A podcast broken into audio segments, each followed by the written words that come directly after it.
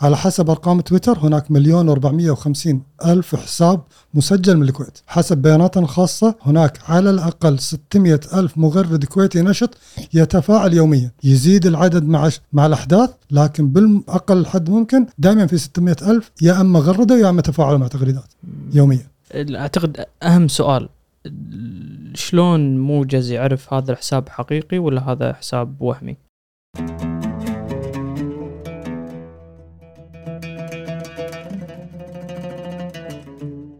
السلام عليكم. هذا بودكاست محفوف وأنا محمد الزايد اليوم كان ضيفنا عذبي المطيري مبرمج ومحلل بيانات.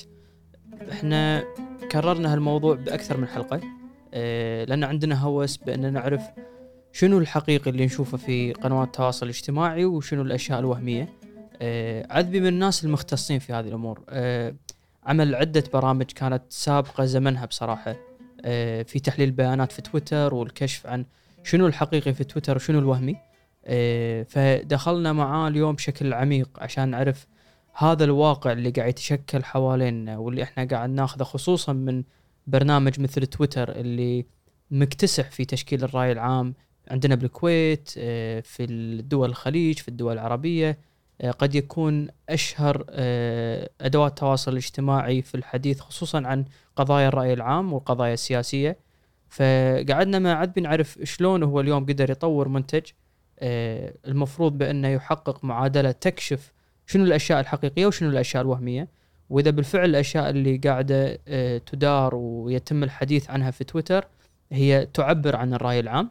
أتمنى تستمتعون بهذه الحلقة. أه، شفت مودي أو قريتوا عن مودي؟ لا. مودي رئيس وزراء الهند. إيه. هذا اللي ما حد سولف عنه. زرعوا عميل داخل تويتر عشان يعطيهم data مو موجودة. وبنوا application كامل. أي أحد يقدر بضغطة زر واحدة مثلا يكتب 300 create يخلق 300 حساب بتويتر. ويقول لل 300 هذول 300 حساب وهمي. يقول لهم شو يسوون يروحون يسوون. وتويتر من داخل ما أدري شنو الكلمة الأفضل معبر عنها لكن فوضى شديدة. تويتر. تويتر من الداخل أقصد تقنيات مبنية legacy قديم. عبر السنين تراكميا يضيفون له كود يضيفون له كود يضيفون له كود. تجي بالنهايه الحين تبي تعدل الكود هذا ما تقدر. وصعب إنك تراقبه فبالنهاية اليوم توهقهم. بس هذا اللي خلى إيلون ماسك شوية يشد يعني تراجع ولا تحس إنه من أول الموضوع بلف وماكو شيء؟ ما أظن إنه بلف لأنه هو مدعوم من من كيانات مالية كبيرة عشان قدمت له الفلوس هذه عشان يشتري. وهذا تم بالتس مو تسريبات بتسليمه لواتساب مسجات بينه وبين هذه الكيانات عشان تكون هي الدعم المالي له لأنه هو قادر على 10 مليار. فالكيانات هذه تبي تشتري تويتر. يخوفك هالشيء ولا؟ ما أظن إنه يخوفني لكن بالنهاية ما يختلف. جاك دورسي عن إيلون ماسك كلها مصالح. جاك دورسي اليوم قاعد يتعامل مع تويتر مثل ما ممكن يتعامل مع إيلون ماسك سابقا أو مستقبلا أظن. بمعنى إن جاك دورسي من مصلحته اليوم إن ال tweets الوهمية ما توقف الحسابات الوهمية والتلاعب بالرأي العام ما يوقف لأن هذا يزيد عدد ال active user حسابات النشطة واللي بالنهاية معناها فلوس زيادة مم. في الإعلان. فمو منطقي إنه يوقف. منحازه هو تويتر؟ تويتر ككيان تجاري؟ إي يعني ما فرضا ما على مستوى عالمي يفضل المحافظين على ال liberal ولا العكس ولا أظن إن كل فترة له تقرب هذا اتجاه أكثر. بعد بعد بعد. اي كذي. أعتقد انه في كل فترة له اتجاه مختلف. وتويتر ما دخل الخريطة التأثير على الرأي العام بالغرب إلا مع هيلاري وأوباما ال round في هذاك الوقت يعني. أوباما كان تركيزه أكثر على تويتر هيلاري كان سناب شات وفيسبوك أكثر. بس من بعدها بدأنا نشوف وين الاتجاه رايح. لكن إلى اليوم ما ظنتي الغرب تويتر بالنسبة لهم هو المحرك الرئيسي للرأي العام. لا زال فيسبوك لا زال. آه اليوم فيسبوك ما عندهم ها إي يمكن اليوم بعد فضايح كامبريدج أناليتيكا وتعامل فيسبوك مع ال data والشركات اللي تدير الحملات الإعلانية بشكل عام. لكن أظن أن تويتر لا زال ما هو الأساس في الغرب. كل ال social media تقريبا متساوية في في التأثير خلينا نقول. صدق تو الشباب يسألوني عن قاعد أسولف معاهم عن موضوعنا اليوم. كان يقولون شنو اللي يصير بال... بالاستجوابات في تويتر؟ أذكر استجوابين تحديدا. تغير رأي النواب بسبب تويتر. إيش دعوة؟ استجواب محمد عبد الله مبارك وأظن الثاني كان ماني إذا ماني غلطان سلمان مو سلمان الحمود. كان في استجوابين ورا بعض بينهم أسبوعين يمكن لكن تم الضغط على النواب لدرجة انه مثلا أحد النواب المحسوبين على الحكومة غير رأيه وكتب التغريدة قبل لا يقول رأيه في المجلس. مرة ثانية. في وقتها كان استهداف مباشر من من المغردين إن نبي نضغط على النواب لتغيير رأيهم. فقسموا النواب منو مع منو ضد وأصبح استهداف النواب داخل تويتر انه لازم تبين رأيك مو بالضروره يكون رأيك مع مع أو ضد. لكن نبي رأيك نبي رأيك. والنهاية أنت ان الوزير دخل الاستجواب مرتاح جدا إن الرقم من صالحه. وقبل نهاية الاستجواب آه، تغيرت نص الأصوات ضده بس الضغط وهمي ولا ضغط حقيقي؟ لا لا ضغط حقيقي. في ذاك الوقت كان ضغط حقيقي لأنها موجة واضحة من منو اللي قاعد منو الم- المغردين اللي يحاولون مو يستدرجون كثر ما إنه يضغطون على النواب إن إبداء رأيك. ما ينفع تسكت للجلسه للجلسة. مم. نبي رأيك قبل هذا. كل شيء واضح وكل شيء نعرفه والتصريحات بدت فنبي رأيك. وهذا اللي حاصل. بس ما يصير في ارتفاع في نسبة ال- التفاعل الوهمي حز يعني تلاحظها فرضا باستجوابات أو في شيء لم حدث لما يصير تزيد عدد التويتات الوهمية؟ في في في هني يعني لو قلت لك إنه في وهذا حقيقي في واجد تفاعل وهمي لكن مو بالضرورة يكون مدفوع لناحية اتجاه معين. لكن حتى الحسابات الوهمية تحاول تركب الموجة الموجودة عشان تصير هي مشهورة أكثر. وهذا الشيء اللي الناس لما تقول إنه مثلا آه، خلينا نقول استجواب معين ما حصل والتفاعل بشكل عام. المعدل اليومي هو مثلا 5000 تغريدة في الدقيقة مثلا. آه، لما يبدأ الاستجواب يحصل يرتفع إلى 9000 أو 10000 ت- تغريدة في الدقيقة وممكن يكون منها 40% منها وهمي. مو معناه أن هذا ال 40% وهمي مدفوع لمصلحة طرف أو آخر. هي أصحاب هذه الحسابات الوهمية يحاولون يص- يصيغونها أو يصبغونها بصيغة بصبغة حقيقية. فتبدأ التفاعل مع مواضيع حقيقية بس عشان الناس الناس تشوف انه والاسم ينتشر. فتلاقي اسم محمد الإبراهيم أسامي عامة خالد جاسم أحمد علي للحسابات هذه. فالناس من كثر ما تشوفها تغرد في موضوع ما تعتقد إنها حقيقة فتبدأ تتابعها. بس يتا... لهم متابعين ولا هم مجرد يشاركون بالهاشتاج و ي... ي... التكتيكات واجد. احدها المشاركه بالهاشتاج ممكن تكون الرد على التغريدات المشهورة. لأنه مو بالضرورة إنك تسوي retweet لتغريدة من شخص مشهور بس ممكن ترد عليه. والتغريدة الرد تحصل على ريتويت عالي. مم. فلما يدش أي شخص عشان يشوف من الردود على هذه التغريدة أول ثلاث أربع تغريدات تكون وهمية ردا عليها. هدفهم إضافة صبغة حقيقية على الحساب الوهمي أو الحسابات الوهمية بشكل عام. في تكتيكات واجد فيها. مو بالضرورة تكون تفاعلا مع الموضوع نفسه لكن محاولة استفادة شخصية إن هذه الحسابات تظهر بمظهر حقيقي عشان نستفيد منها لاحقا. بس مو بالضرورة باستجواب هذا أو بالموضوع هذا. هذا كله عالميا وين وين ابتدى؟ يعني تاريخ آه، مكان معين حدث معين. عالميا في تويتر ما عندي علم تحديدا لكن في الكويت بدأ من 2012 13 بدا التفاعل الوهمي. بس متى بدأ تويتر يصير له مو يصير له فعل أو تأثير حقيقي. كان أنا أذكرها يومها كان آه، آه، أحداث ديوان الحربش. أحداث ديوان الحربش كانت مميزة جدا وواضح التأثير فيها لأن ما كان في حسابات تويتر أصلا. أذكر في يومها كان ال... كان الاعلامي الوحيد اللي ينقل من داخل الديوان هو الجزيرة والمغرد الوحيد. لحظة بس الجزيرة قاعد تنقل؟ بس ما في. واللي بالكويت؟ ولا حد. يعني إحنا 2012 عندنا قنوات خاصة. إيه هي في 2010 2000 دي- حتى دي- 2010 في قنوات خاصة. في قنوات خاصة لكن ما كان في أحد ينقل. شنو قاعد يصير. أنا أتكلم لك عن مباشر. الجزيرة كانت. كان عندها مجموعة فيديوهات صورت كانت تأخذها من تويتر وت... وتنقلها. وتقابل ناس تسألهم عن فكان تفاعل مباشر من يعني كانت نقل مباشر للأحداث. في تويتر ما كان في أحد يغرد إلا شخص واحد. طارق المطيري من داخل من داخل الديوانيه وكان يصور. الملاحظة اللي انتبهت لها يومها إن أنا كنت قاعد في ديوانيه تقريبا فيها 60 شخص. طبعا كان هو ديوانيتين اندمجوا لمتابعة الج- الجزيرة. وأنا الوحيد اللي عندي حساب في تويتر فكانت الصورة اللي صورها طارق أشوفها أنا وتغريدات طارق من ذاك اليوم أشوفها والتليفون كان يلف الديوانيه كلها يشوفون الصورة ويرجع لي. وأنا أدور تغريده ثانية ويلف مرة ثانية. ما كان في أي طريقة لمتابعة الأحداث إلا هذه.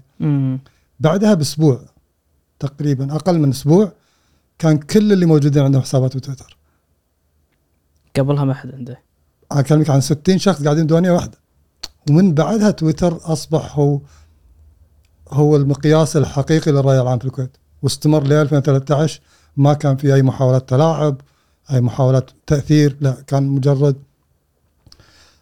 آه، تفاعل عفوي لما يحصل من احداث ووقتها كانت النواب سووا حساباتهم ظهرت الحسابات الإخبارية وبدأت عاد كل النتيجة اللي شو- اليوم نشوفها يعني.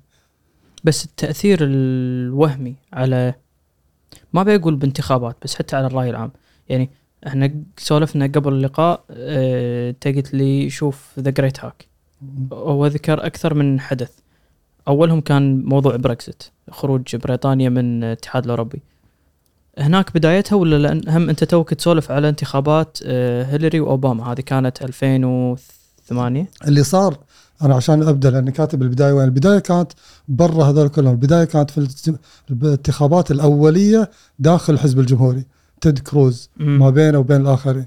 وكانت تجربة كامبريدج اناليتيكا اللي هي الشركة اللي تطرقوا لها بالفيلم إن جربوا التكنولوجيا اللي عندهم أو الطريقة اللي كانوا يحاولون يطبقونها على أرض الواقع مع انتخابات أولية في ولاية واحدة. أيوه. ونجحت نجاح باهر إن فيها كان واجد من الأصوات المتأرجحة إن صحت ال- العبارة. ح- حولوها لتيد كروز وتيد كروز فاز في ذاك الوقت. واستخدموا هذا النموذج في نجاحهم مع هذا المرشح تيد في التسويق ل لأوبا ترامب. لترامب انه يكم يكملون مع. فهذا ففعليا بدوا مع ترامب قبل لا يبدون الانتخابات ال- اللي على مستوى الرئاسة كلها يعني. أما بريكزت بريكزت ظهرت لاحقا. في أثناء بريكزت ما حد كان ينتبه إنها موجودة. يعني ممكن بس بالشريط في أقصد في ال- بالفيلم ظهر أو ظهر وفضح أمر إنه هل كان لهم تدخل في في بريكزت ولا لا. لكن قبلها كان في تجارب واجد في ترينداد and توباغو في أكثر من 14 دولة حاولوا.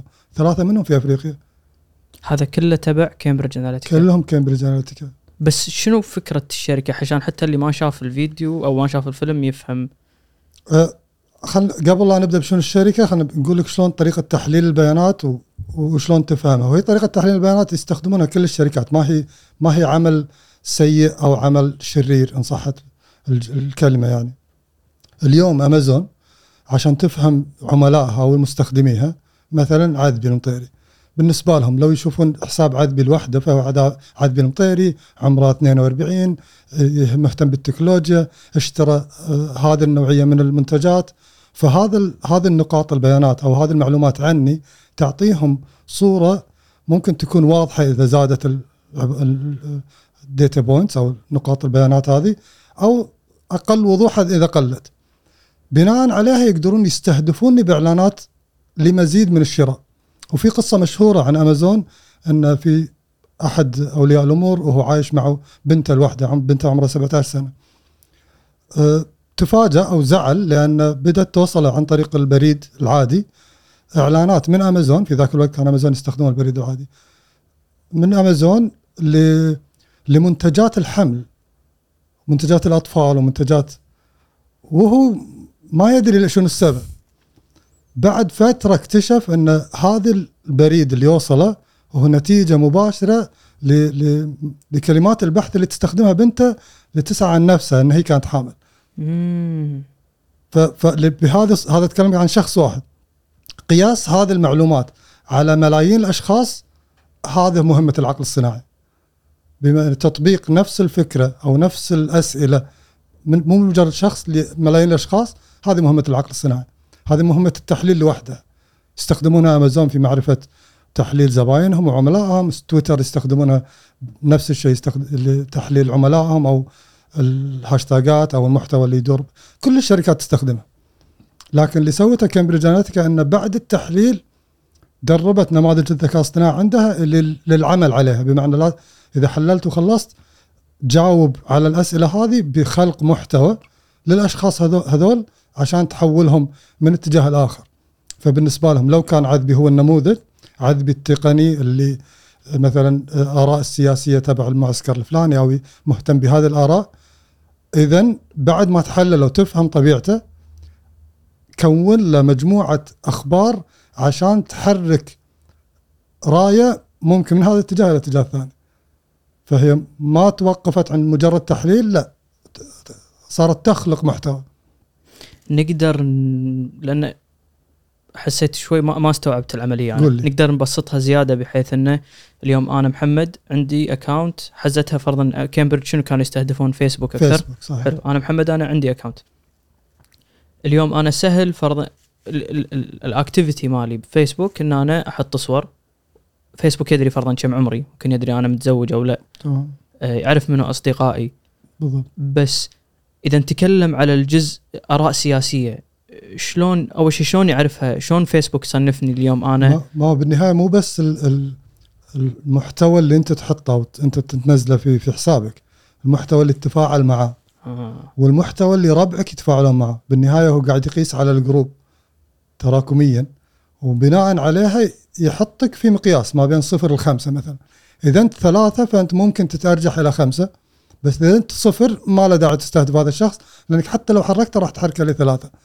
فاللي ما يضيع وقته معك. ما يضيع وقته معه فكان كامبريدج اناليتيكا بالنسبة لهم كان الاستهداف على آه، جغرافيا وين الأماكن اللي ممكن نحرك فيها أصوات بناء على بيانات ال- ال voters المصوتين وبناء على بيانات اللي حللناها لهؤلاء داخل فيسبوك فسهل جدا ان يستهدفونك أنت اللي عرفوا عنك المعلومات أنت وما حولك من الأصدقاء واللي تتفاعل معه خصوصا في وقت الانتخابات الكل يتفاعل مع الانتخابات بشكل أو بآخر. اذا بدال ما تظهر لك إعلانات في ذاك الوقت مثلا أمازون ولا منتجات لا تظهر لك إعلانات سياسية. تظهر كأنها ربعك هم اللي حاطينها بس هي مو ربعك اللي حاطينها بس لو تفاعلت معها أنت يستخدمونها لإغراء ربعك. بمعنى أنه يظهر أن هذا ال post تفاعل مع محمد و... وسوى له like فتظهر عند كل ربعك. فأنت تصير كأنه ما أدري شنو الكلمة بالعربي لكن تعرف referral واحد يرشح للثاني أو يقترح. فتصير كان اقتراحات. لأن, طريقه دار... لأن عفوا دائرتك أغلب الظن أن طريقة تفكيرهم تشبه طريقة تفكيرك أنت. بالضبط بالضبط. ف- فهذا سهل جدا أنك تأثر على المجتمع مو على المجتمع على, على الجماعة من الناس باستخدام آه، كل واحد شنو يتعامل مع الثاني. مم. يصبح أسهل. وهذه رغم إنها هذه التكنولوجيا والتقنية ما هي جديدة لكن كامبريدج اناليتيكا فكرت فيها بطريقة مختلفة تماما.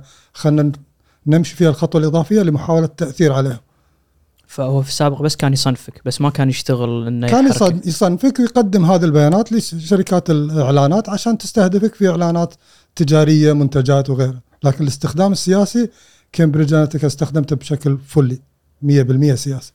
وهذه كانت ال- اللي أول مرة شركة تعلن إنها ممكن تسويها وتنجح فيها.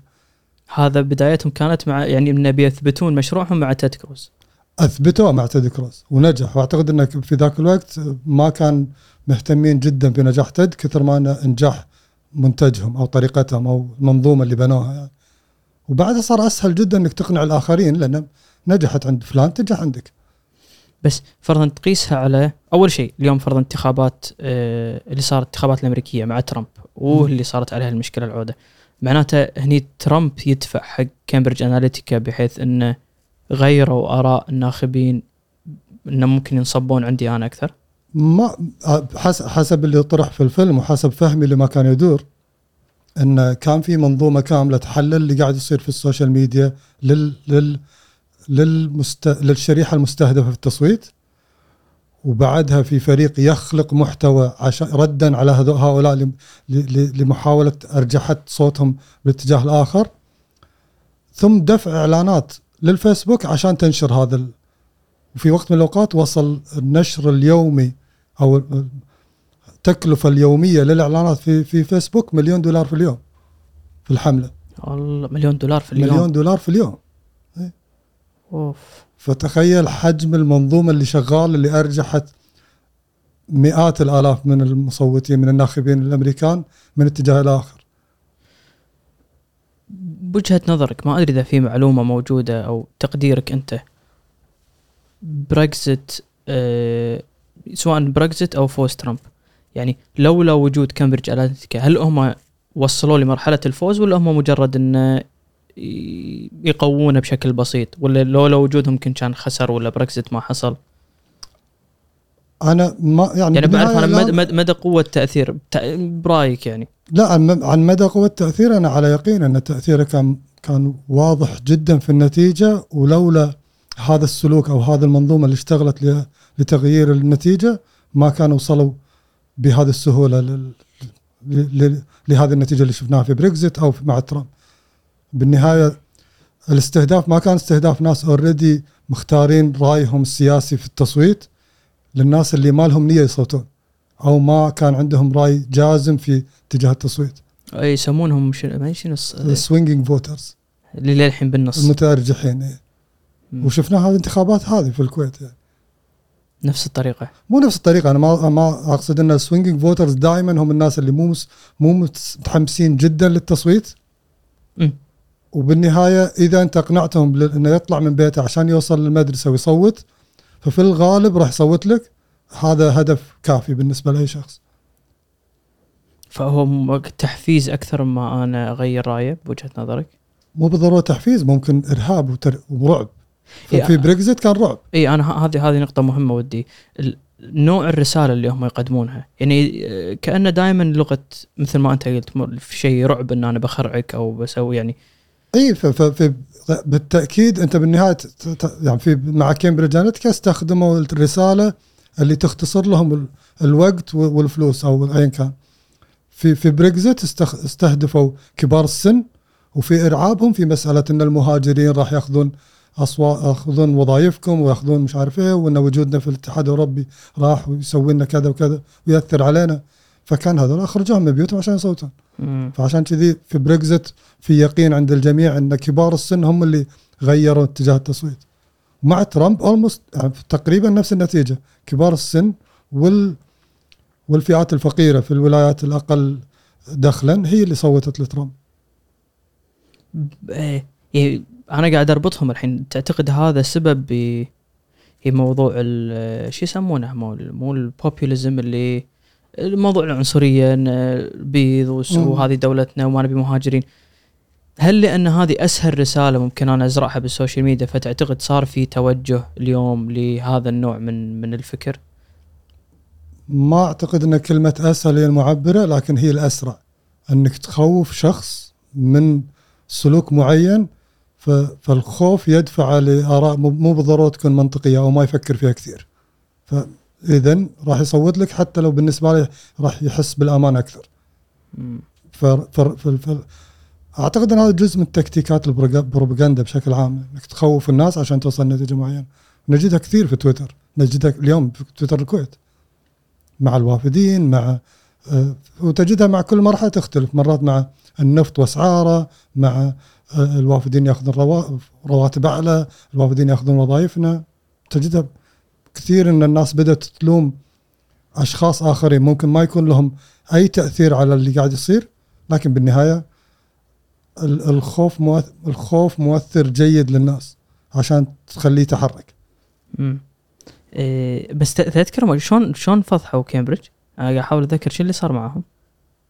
ال- أعتقد إنه كان في اثنين whistleblowers مبلغين واحد هو اللي بدأ ال- العملية بعدين استخدموا اللي هي البنت نسيت اسمها بس كانت هي المؤثر النهائي لين راحوا و- وقدموا في, في البرلمان البريطاني كامل الشهادة وهذه كانت اللي غيرت كل المجرى.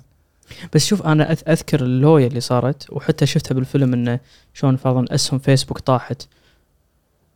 أعتقد إذا ما خانني الظن وقتها كانوا الناس يعتقدون إن فيسبوك ما راح ترد نفس أول راح يكون عليها قيود جدا كبيرة.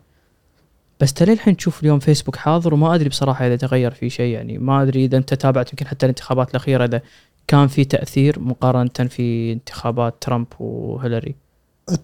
تأثير فيسبوك بمعنى الناس ما راح تترك فيسبوك لأنها عرفت إن هناك سلوك غير سوي قاعد يصير في ال- في الخلفية سواء كان ببياناتهم أو بطريقه التاثير عليهم. لكن اللي حصل من بعد هذا كان مزيد من القوانين اللي تفرض على فيسبوك إنه ما ما تشارك البيانات الآخرين إن الشخص يمتلك آه، بياناته الخاصة والاتحاد الأوروبي حط مجموعة من القوانين ومن اللوائح تمنع كل الشركات إنها تستعمل البيانات بطريقة مشابهة لما حصل مع كامبريدج أناليتيكا. انت ذكرتني أنا توني مسافر بالصيف كنت بأوروبا. أبي كل موقع أدشه آه، يعطيني هذه هذه يو دي بي اي في اختصار معين ل- لحماية البيانات العامة لازم إيه. توافق عليها اي هذا ما ما كان يمر علي يعني مواقع قليلة اللي كانت تمر علي هني بالكويت بس آه، باوروبا لما رحت كل موقع أدشه كان يستاذن إذا أقدر وال- وانصدمت إنه إذا أقول له لا تاخذ بياناتي اللي هو الكوكيز يسمونه. شيء كذي أول كنت أعتقد إن إذا قلت له لا ما راح يسمح لي إني أدخل موقع هذا نتيجة مباشرة لكامبريدج اناليتيكا وغيرها لأن الفضايح كثير مو بس كامبريدج اناليتيكا يعني كان من من ضمنها تسريبات البيانات من شركات ال third party أو ال- الأطراف الثالثة. هذا هو هذا هني يقدروا يدشون على فيسبوك صح؟ إنه كان لازم تنزل تطبيق معين آه، إنك تعطي ترخيص لتطبيق معين وهذا يت- يتيح للشركة الثانية أو الثالثة. يعني بالنهاية في طرفين في, ال- في الاتفاق. مم. أنت كمالك هذا الحساب وفيسبوك كمالكه لل- للمنظومة أو لل- للمنصة نفسها. الشركة الثالثة اللي هو أي شركة أو أي تطبيق يطلب منك إنك تسمح له إنه يشوف بياناتك مالت الفيسبوك. بس أنا صدمت إنه مو يشوف بياناتك أنت بس يشوف بيانات حتى الناس ال- ال contacts على حسب نوع الترخيص. في ذاك الوقت أو كامبريدج اناليتيكا استفادت إنها تقدر تشوف أنت وأصدقائك. شنو هذا؟ في ذاك الوقت يعني كان بالنهاية ال- الوعي في ذاك الوقت كان أقل. وهم استفادوا من النقطة هذه. وبدأوا بدأوا بدأوا يجمعون data بلا توقف بس عشان وهذا اللي فادهم بالنهاية جمعوا ملايين الملايين من ال users في أوروبا وأمريكا. واستخدموها لاحقا رغم انه أنا أظن في وقت اللي استخدموها في, ال- في الانتخابات كان الترخيص هذا already وقف وخلص. لكن كانوا already جمعوا كل البيانات اللي يحتاجونها وعلى أساسها كملوا شغلهم يعني. إحنا طبعا هذا مو... هني هني سؤال ثاني أنا ما بتكلم بس عن الكويت بس. حتى على مستوى الخليج على مستوى الدول العربية. اليوم دول أوروبية وأمريكا تداركوا هذا الضعف اللي كان موجود عندهم وحطوا قوانين. يمكن أنا شخصيا شفتها قلت لك لما دشيت المواقع كان يستأذن مني. إحنا هني صار في تدارك صار في أصلا استيعاب لأنه في شيء اسمه حقوق أه حقوقي أنا معلوماتي إنه ما يصير أحد يطلع عليها. عند عند الأفراد نعم لكن تكلم كان منظومة تشريعية وحكومية أظن لا زال الموضوع مبكر. بعض الدول بدأت تنتبه له وكذي لكن اليوم ما ما شفت أي تحركات رسمية تعبر عن عن هذا القلق من استخدام بيانات الآخرين و والتعامل أو محاولة التاثير عليهم باستخدام بياناتهم عبر اللي موجود في الفيسبوك وتويتر وغيره.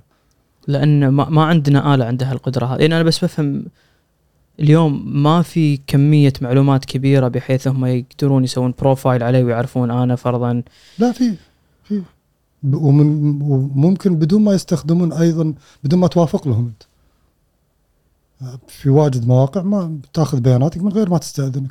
اليوم عربية. بس أقصد هذه البيان... إيه شنو قاعد تأخذ مني؟ قاعد تعرف أنا كم عمري؟ أنا متزوج. بس شنو المعلومات المهمة ما, عشان أنا ما حد يدقق كثير في نوع البيانات لأن يعني مثلا لما تدخل موقع وأنت تتكاسل إنك تفتح أو تسوي تسجل حسابك الخاص. اللي هو تعبي كل البيانات فتروح لأقصر طريق إنك تقول له دخول عن طريق الجيميل. أنا هذه كلها أسويها. وأنا؟ نفسي كلها أسويها؟ لكن إني أوقف لما تقول sign in using جيميل يوريك شنو البيانات اللي راح ياخذها منك.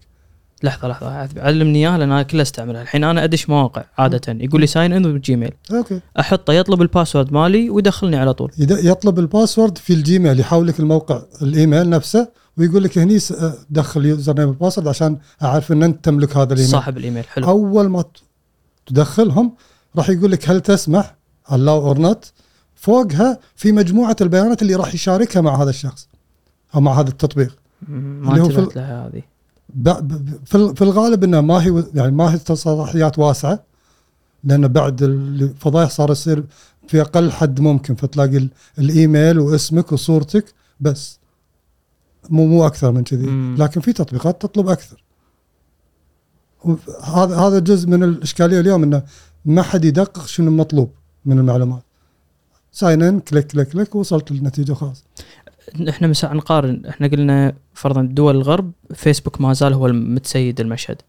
ال- اليوم أعتقد الجميع ما عاد يعني بالنهاية على حسب الشريحة اللي انت تبيها. إذا تبي أعمار معينة تروح فيسبوك إذا أعمار أقل تروح سناب شات. تويتر لا زال نشط جدا ما بين ال- المهتمين بالرياضة ونوعية مختلفة من الاهتمامات. لكن كلها موجودة على نفس المستوى في نظري باختلاف الشريحة اللي انت تبي تستهدفها أو تبي تتواصل معاها اعلانيا. خلينا نقول. بس إذا نتكلم بشأن سياسي ورأي عام عندنا بالدول العربية بدول الخليج شنو أكثر منصة فعالة؟ تويتر. ما ز... كانت وما زالت. بالرأي السياسي والعام والشأن العام. ما بقول السياسي بقول الشأن العام تويتر هو الأول لأنه نصي سهل وفي أرشيف وفي تفاعل مباشر بعكس مثلا سناب شات اللي شخص لشخص ما في جمهور يشوف التفاعل اللي يصير. إنستغرام أكثر صور وفيديو ولا زالت طريقة التفاعل بين الأفراد أو ال users داخله لا زالت أقل من تويتر. فما تشوف اللي يحصل بين يعني ما تشوف حوار. ما بين مجموعة أشخاص في شأن ما في حين تشوفه واضح بتويتر وتقدر تشارك فيه. فأظن تويتر هو الأول كان ولا يزال يعني. أنا تويتر ترى يعني شاركت بأول ما 2011 2012 آه، ما أذكر شيء من ذيك الفترة. بعدين جتني فترة جدا طويلة سكرتها ورديت في السنة الأخيرة. ف ودي أعرف منك كشخص أنت دائما كنت آه، حاضر في هذا المشهد. إيش رأيك تتكلم على أحداث ديوان الحربش؟ أنت دائما تذكر هذه النقطة إنها هي نقطة تحول. نقطة تحول في معرفة الناس. بالنسبة لنا ديوان الحربش كان نقطة تحول رئيسية في معرفة الناس أو فجأة عرف الكويتيين ال- الناس المهتمين بالشأن العام أن هناك مصدر آخر للأخبار غير التلفزيون والقنوات الإخبارية. بس قبلها كان موجود تويتر صح؟ بس ما كان في حدث انتبهوا إنه ممكن نستقي أخبارنا منه. كان موجود ونشط يعني من 2009 في حسابات كويتية وخليجية موجودة من 2006 وكان الحوار بينهم دائما موجود. لكن الجموع تكلم عن مجاميع كبيرة موجودة تشارك في موضوع واحد بدأت من بعد الحربش تحديدا واستمرت إلى يومنا هذا. تخف وتنشط على حسب الشأن العام ونشاطه لكن عمرها ما خرجت من تويتر. دائما كانت موجودة هناك. دائما دائما كانت موجودة لأن أسهل في البحث عن المعلومة. يعني لا زال واتساب هو أسهل طريقة لنشر المعلومة لأنك تسوي له broadcast ما حد يدري منين وصلت المعلومة هذه. بس قننوه الحين وايد بعد صح؟ يعني حتى موضوع ال forward كنت تقدر من- حق كم جهة تقدر ال- بالضبط. هذه كانت طريقتهم في محاربة الإشاعات المباشرة نتيجة الانتخابات الهندية انتخابات الرئاسه الهنديه شنو اللي صار؟ ان في في مودي رئيس الوزراء الهندي حملته كانت جدا معتمدة على نفس الفكرة على الخوف وإرهاب الآخر من الآخر إرهاب الناخبين من الآخر. ف وكان الفورورد رهيب بالنسبة لهم هو اداتهم الرئيسية في نشر الأخبار الغير حقيقية. فكانوا يعني يعني ممكن يكون هم اخترعوا الطريقة إن نسوي صور غير حقيقية بأخبار وهمية تماما ونبدأ نش- ننشرها لبث الذعر بين الناس. وكانت لمحاربتها كان لازم يقللون الفورورد فكان لازم تحطها لشخص واحد بس. مم. محا... طريقتهم للمحاربة ما أوقفها لأن بالنهاية استمرت الحملة. وفاز مودي وكانت نتيجة أتوقع عشرات الآلاف من القتلى في في اتهامات مباشرة بين الطرفين. بسبب الأخبار اللي كان يبثها. ب- بسبب طريقة الحملات في التعامل مع مع الأخبار. انه كان كثير من الإشاعات قليل من الحقيقة. والنتيجة الخوف والرعب عند الجميع. فكانت و- وقتها واتساب قرر انه نحد من الإشاعات عبر تقليل عدد الأشخاص اللي ممكن ترسل لهم فورورد داخل. أما بتويتر الأمر مختلف. حتى لو يعني بالنهاية تفتح حساب وتكتب المعلومة اللي عندك ممكن ما حد يطلع عليها لأنه ما عندك متابعين. لكن بالنسبة للكويت الأمر كان مختلف. هو أسهل طريقة تروح تبحث فيها. وأذكر في في وقت من الأوقات 2012 2013 لما تسأل أحد عن معلومة ما يروح جوجل يسوي بحث. يروح تويتر يسوي بحث.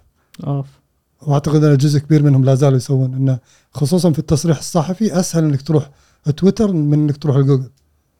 فكان مصدر المعلومة إن لم يكن الأساسي فهو واحد من ال top مصادر إنك تروح تويتر. لا زال.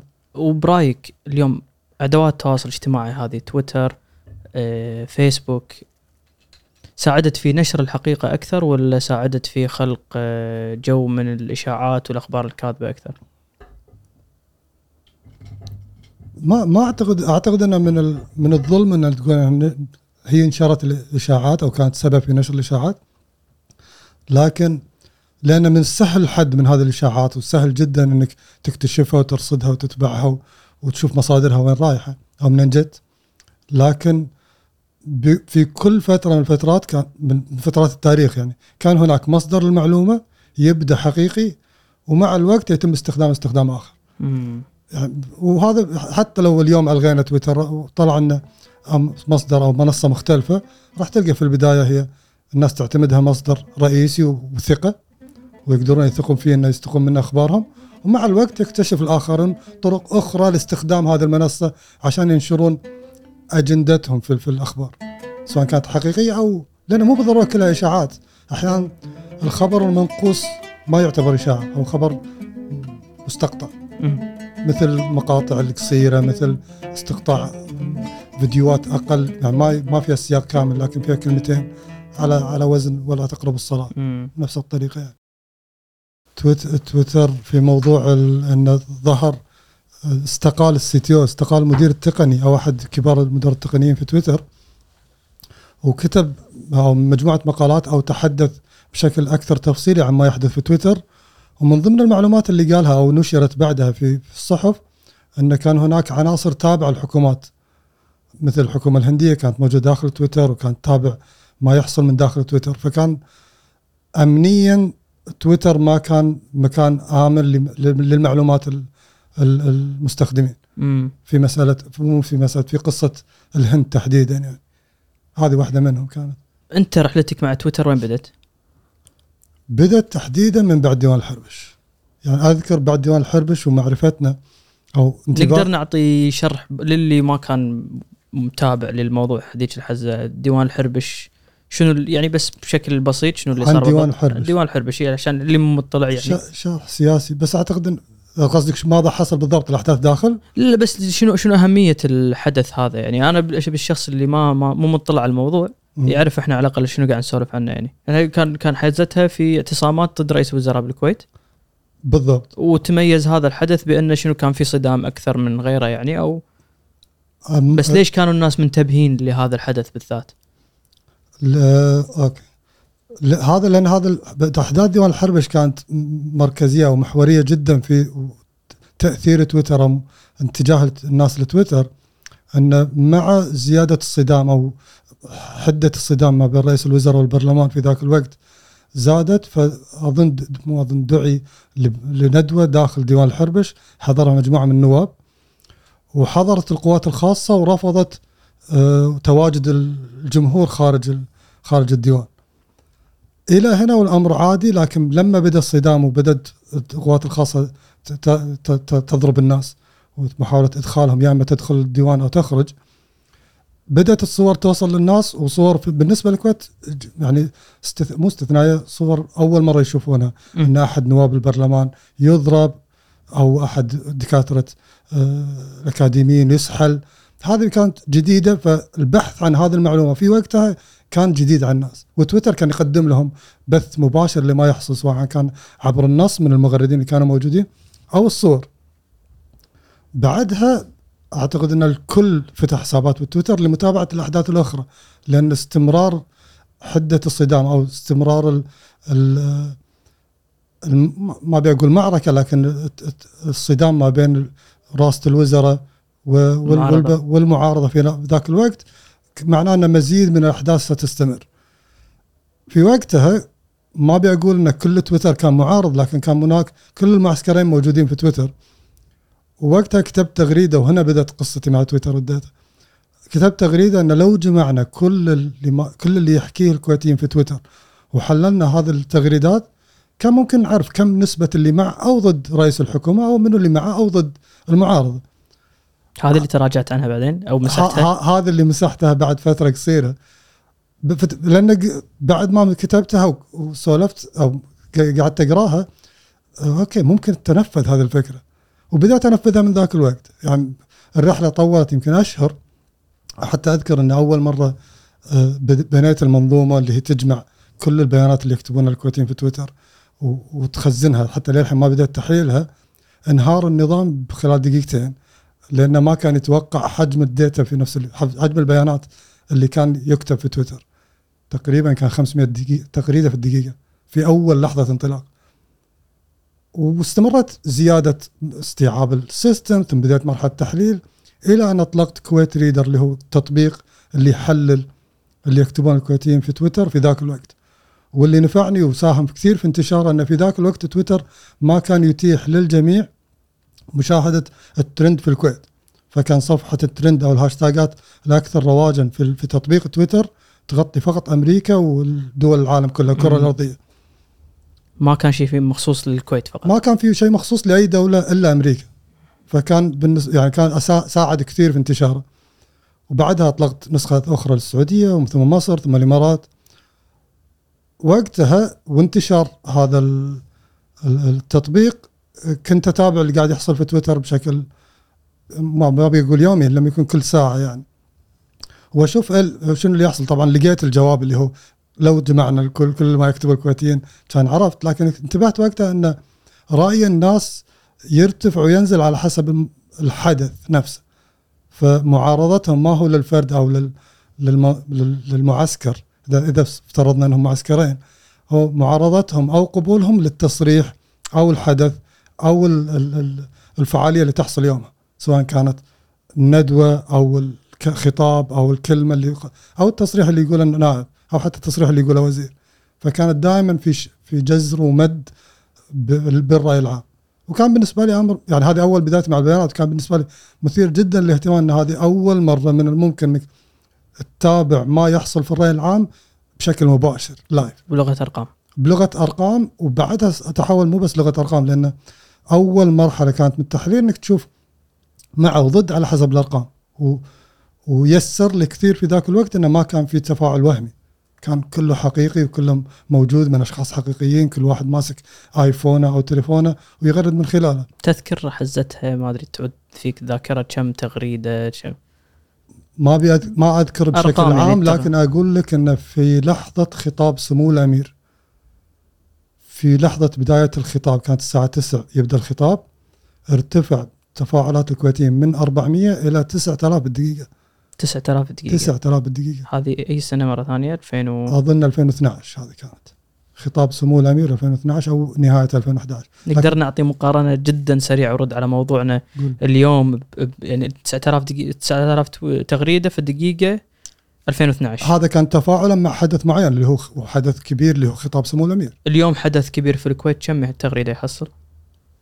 تقريبا. ما ما ما أقدر أقول لك بالدقيقة لأنه مو حاضر في ذهني لكن في في الأحداث الكبيرة يوصل التفاعل اليومي معدل التفاعل اليومي في تويتر إلى 12 مليون تغريدة. 12 مليون تغريدة. حقيقية وهمية. حقيقية. زين ناخذ خطوة ورا نرد على كويت ريدر يقول لي شلون تبني برنامج؟ أول شيء يقرأ tweet باللغة العربية ويفرز اليوم أنا ضد اللي صار مع بديوان الحربش ولا أنا مع اللي صار يعني تفهمني هذا شلون شلون قدرت تصنع هالشيء هذا. لا آه، آه، آه، عودة لنفس كلامك إنه سواء بالأرقام مع وضد في ذاك الوقت كانت البداية بالأرقام عدد الناس اللي تتفاعل مع هذه التغريدة اللي معه وعدد الناس اللي تتفاعل مع هذه التغريدة اللي ضد. كان كان كان في إمكانية وكان مزيد من البحث تقنيا انه شنو الطريقة ال- الأب الأبعد لتحليل هذه البيانات. فكان في التحليل العاطفي أو ال sentiment analysis إن هل التغريدة هذه إيجابية ولا سلبية؟ عشان تفهم إنه مع ولا ضد. فانتقلنا للمرحلة اللي بعدها انه من الممكن إنك تحلل كل تغريدة إنها تكون إيجابية أو سلبية وتعطيها رقم أو علامة. بس أو يعني ناخذ هم خطوه ورا ابيك تفهمني شلون ال system يعني بناء على كلمات معينة يفرز هذا مع أو هذا ضد ولا ش... بالضبط. ولا شلون يقرأ؟ هي كل- كلمات معينة. إذا إذا قرأ السياق إن هذا الكلام اللي يقوله سلبي. وفي ذاك الوقت كان مؤثر جدا ال emojis العلامات اللي تنحط في هذا كانت مؤثرة. لأن تعبر يا أما عن غضب يا أما عن سخرية يا أما عن رضا يا أما عن موافقة.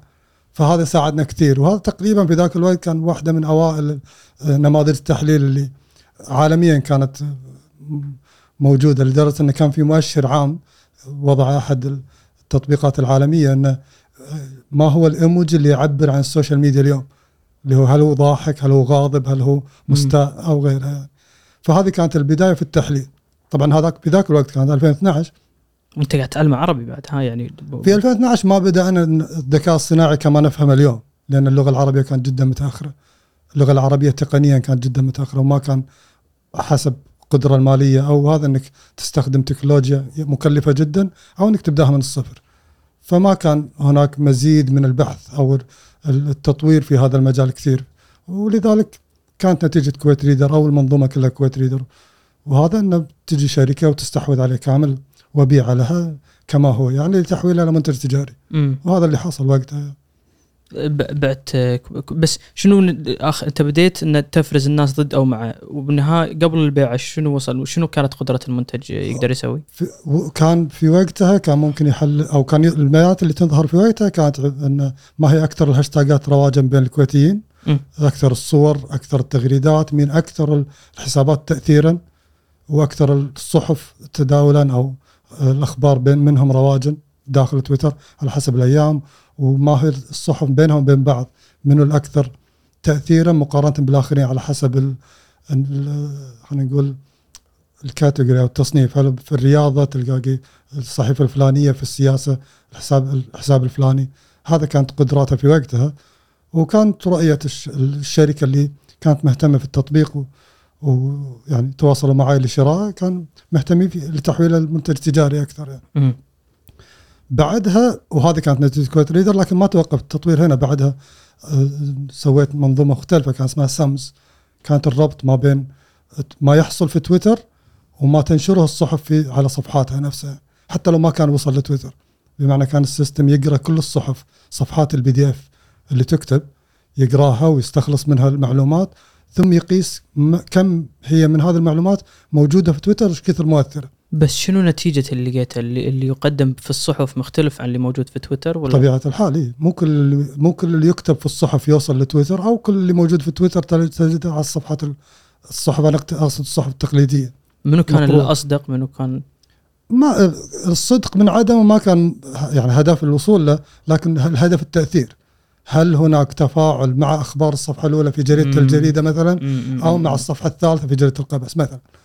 هذا كان هدفي وقتها. هذا بأي سنة قاعد تكلمني 2014 15 وحزتها كان في تأثير من الصحف على اللي كان في تأثير لكن ما كان ما رأيت يعني نتيجة المنظومة إني أغلقتها وطفيتها لكن في ذاك الوقت ما شفت انه كان هناك مزيد من التطوير والتقنية الموجودة لا زالت لم تنضج بعد كلغة عربية يعني. وما كانت متاحة بنفس التكلفة اللي أنا كنت قادر عليها. مم.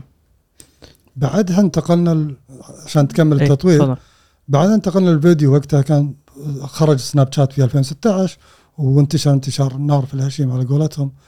وكان في إشكالية عدم ارشفه هذه السنابات. اتجهوا أغلب المؤثرين في ال- في الخليج إلى وضع محتوى أغلبه كان مفيد. ومهم جدا وكل واحد في مجاله تجد أهل السفر يغطون مدن أهل التنمية البشرية والإدارة كانوا يكتبون يضعون محتوى فيديو أهل التقنية كانوا يضعون محتوى. مو كلها محتوى مفيد لكن ما كان له نصيب من الأرشفة لأن سناب شات كان 24 24 ساعة ويختفي صح فكانت الفكرة إن ليش ما نأرشف هذا ال- الم- المحتوى؟ وبنيت المنظومة على هذا الأساس وسويت برنامج وقتها كان اسمه موجز. واطلقته الناس كان يتيح للناس حسب الحسابات اللي إحنا مختارينها وتقدم محتوى جيد أو يسمونه المحتوى الأخضر أو اللي هو evergreen content اللي ما يموت عبر الزمن. يعني مو مرتبط بوقت معين ولا مرتبط بحدث. فارشفناها واستمر أتوقع لمدة سنتين وصل لأكثر من 800 ألف مستخدم في آخر وقته.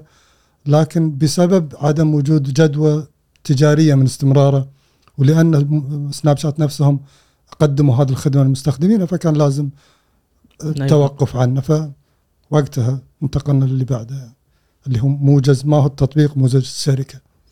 بس هذا بعدين نحدث عنه لا لا أنا بس أبي أرجع حق نقطة اللي هي أذكر مرة أنت قلت لي إن في فترة معينة بدأت الناس آه، ما أدري شنو الكلمة اللي استعملتها خلينا نقول حذرة شوي في الحديث في أمور سياسية في تويتر. تذكرني بهالنقطة هذه.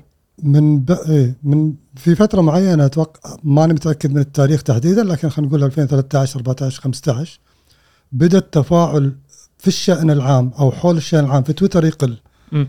في الغالب لأن الملاحقات السياسية زادت أو وعي الناس في مدى قانونية تغريداتهم أصبح عليه واجد آه، علامات استفهام فممكن تكتب تغريدة تظن إنها عادية كان ممكن تكتبها قبل سنتين لكن اليوم ممكن واحد يروح يشتكي عليك وتروح المحكمة فيها رغم إنك تراها عادية. ففي ذاك الوقت الكل بدأ عنده يا إما فقد الرغبة في التعبير عن الراي السياسي أو الرأي في الشيء العام يا إما حذرا يا إما خوفا يا إما فقد الاهتمام في المشاركة تماما يعني. فلذلك قل التفاعل بشكل كبير وزاد التفاعل في شؤون أخرى ما هو الشأن العام أو الشأن السياسي.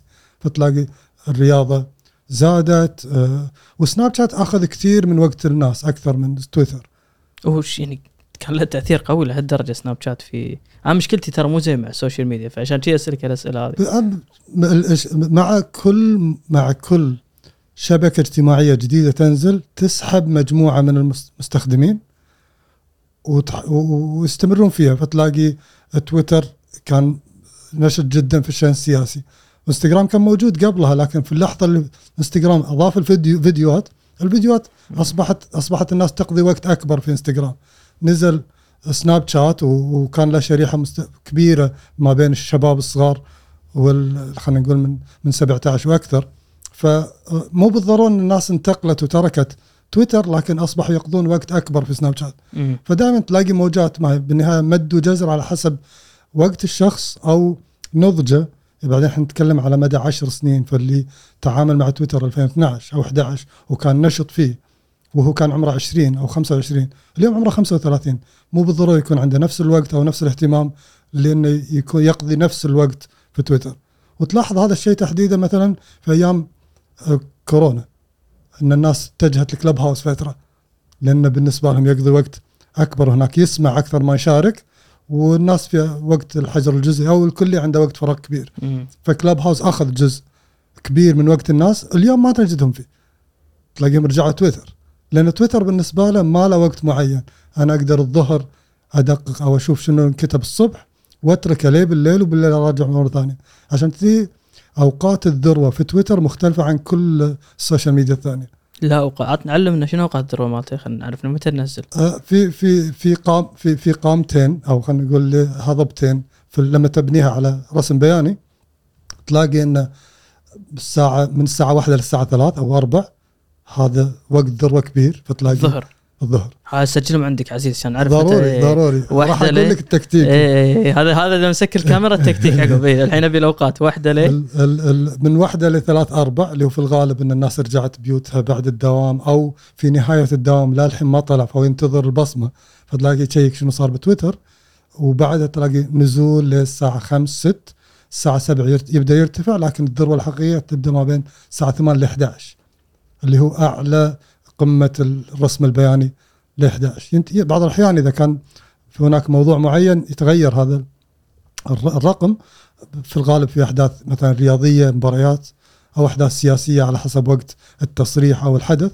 لكن دائما دائما هذول ال- الوقتين هم ما بين 7 و11 أو ما بين 1 و4 امم أنا بس آه، عشان ما أث... ما أنسى موضوع آه كورونا. تذكر سولفنا قلت لي انه أعتقد موضوع ما كان يخص الكويت بس كان يخص العالم كله اللي موضوع الإشاعات صحيح شنو اللي شفت صار في ذيك الفترة؟ في في ذاك الوقت كان في إشكالية كبيرة عند أظن يمكن عند كل العالم لمحاربة الإشاعات اللي تروج لطرق علاج من كورونا وبعض الأحيان تكون مدمرة أو قاتلة مثل الكلوركس أو في واجد طرق طلعت وانتشرت اللي تكلم عنها ترامب هذه؟ ترامب إيه. أو طرق غير مجديه لكن يعني أخرى. فالناس واجهت مشكلة كبيرة. عند الغرب كان هناك أدوات لمحاربتهم اللي هم مدقق الحقائق والأوتوماتيك بالكامل automated fact checker وأذكر وقتها كنت متابع ما يحصل في في في في أوروبا تحديدا. وأغلب ال automated fact checker يا إما تراجعت في في في رواجها لأنها أصبحت تعطي معلومات غير حقيقية أو غير مدققة بالكامل أو لا يمكن الاعتماد عليها. وبالنهاية كان هناك واحد من أكبر أو أهم مدقق الحقائق تملكه واحدة من كيانات المعارضة الألمانية كيان إعلامي معارض. وهو اللي بالنهاية أصبح أن الناس تبحث فيه لأنه نتائجه واضحة ومباشرة ودقته عالية. لحظة بس هذا شنو مكان أنا أروح له أو أدخل على website ولا تقريبا أقرب لمحرك بحث. إنزين آه ممكن تحطه بكثير من الطرق لكن أسهل طريقة ممكنة. مثلا أنك ممكن تدخل الموقع وتشوف الآخر إشاعات انتشرت والمقياس مالها هل هي حقيقية ولا وهمية أو إشاعة. وممكن تبحث عن إشاعة معينة ويقول لك إذا موجودة في سجلاته ينفيها لك أو يقول لك في سجلاته أن هذه حقيقية وهذا المصدر الرسمي لها وكذي. بدون يعني الأمر أبعد من مجرد محرك بحث عادي. بس نوع الأشياء اللي أنا أتحقق منها يعني فرضا اليوم عذبي كتب تويت عزيز اختلس مبلغ 3 مليون إلى آخره. تمام. أنا ممكن آخذ هذا التويت وأدخل على هذا الموقع وأحطه وأشوف إذا هذا هو هو بهالطريقة يعني. بهالطريقة بالضبط. يا يعني انك تنقل النص كامل أو تكتب السؤال بشكل واضح. هل عزيز اختلس 3 مليون؟ هو هو عزيز يعني أنا أصدق بصراحة يختلس 3 مليون. بالفكرة يا اما تصيغها بسؤال يا اما في الغالب هم ما يصيغون الاسئله يعني ما حد يستخدم الأسئلة لأن يبون المستخدم أقل تفاعل ممكن. فانت تدخل تشوف الإشاعات وتشوف نفيها أو المعلومات المؤكدة وتأكيدها. هذا أسهل بالنسبة لكبار السن نهاية الهدف هو محاربه الإشاعة عند الجميع. فيكون هناك مكان واحد أو اتجاه واحد يروحون للمستخدمين عشان يشوفون آه، إشاعات اليوم مثلا. هذا إحنا عندنا أي شيء مشابه له في عالمنا العربي اليوم. هناك محاولات لكنها محاولات يدوية تقوم وراها فرق عمل. أشوفها موجودة في تويتر وفي كيانات لكن ما أظن إني رأيت آه، مدقق حقائق عربي بالكامل أوتوماتيكلي موجود. ما شفت. وإذا هو موجود فهو مو متاح للعامة. بس عاد بتفهمني من جانب تقني شلون هالشيء يشتغل إنه هو يتحقق إن هل هذا مصدر حقيقي ولا شلون يعرف إن هذا إشاعة أو خبر كاذب أو خبر أقرب للكذب أو أقرب للصحة؟ بشكل مبسط يعني عشان أنا اي يعني أنا شوية خبرتي التقنية لك عليها فبشكل مبسط أبسط أبسط طريقة اللي يعني إحنا لما أنت تسألني السؤال أي سؤال نعذبي هل تعرف هل تعرف إن المعلومة هذه حقيقة ولا لا؟ أنا راح أتذكر هل أنا قريتها في مكان أنا هل شفتها أو قال لي أحد أو شفتها بفيديو مثلا هذا بالضبط اللي المفروض يعمل نموذج الذكاء الاصطناعي اللي المفروض يجاوبك على الفكرة. ان إن تغذيه بكل المعلومات الممكنة اللي أنت تعرف إنها حقيقية سواء كان مصادر رسمية من الدولة، الأخبار الرسمية المتاحة من مصادر الأخبار التقليدية مثل الصحف والتلفزيونات أو القنوات الإخبارية. فهذه لها مصداقية معينة. وهو على هذا الأساس ممكن تغذي أيضا بما يحصل في السوشيال ميديا عشان نشوف هل هناك معلومات ضدها أو معها وعلى اساسها راح يجاوبك. بالنهاية ما راح يجاوبك من عنده إذا صحت الكلمة لكن راح يجاوبك بناء على مصدر هو شافه موجود في سجلاته ويقول لك إن هذا المصدر ينفي أو يؤكد. عشان يزيد دقة هذا التدقيق أو التحقق فأنت تغذيه بملايين الملايين من الداتا. ممكن تغذيه بأرشيف تلفزيون الكويت كله مثلا أو الأخبار اللي منشورة في كل الصحف اليوم. أو حتى تصل يصل الأمر إنك تغذيه في كل أرشيف كويت اليوم من 62 أو 52 اليوم. فإذا تغذي ذكاء أو نموذج ذكاء اصطناعي بهذا الشكل فكل ما تزيد للبيانات تزيد دقة نتائجه. وهذا يتيح لك إنه يجاوبك على مستوى معين ومع الوقت كل ما تدربه أكثر يزيد دقته. بهذه الطريقة. عفوا على الأقل بالغرب من يمول هالأشياء؟ يعني شنو مصلحته إنه يمول؟ شيء يبين لي إذا هذا خبر كاذب ولا هذا خبر صحيح. في في الغالب هذه الكيانات ملتصقة أو ناب يعني نابعة من كيانات أخرى إعلامية.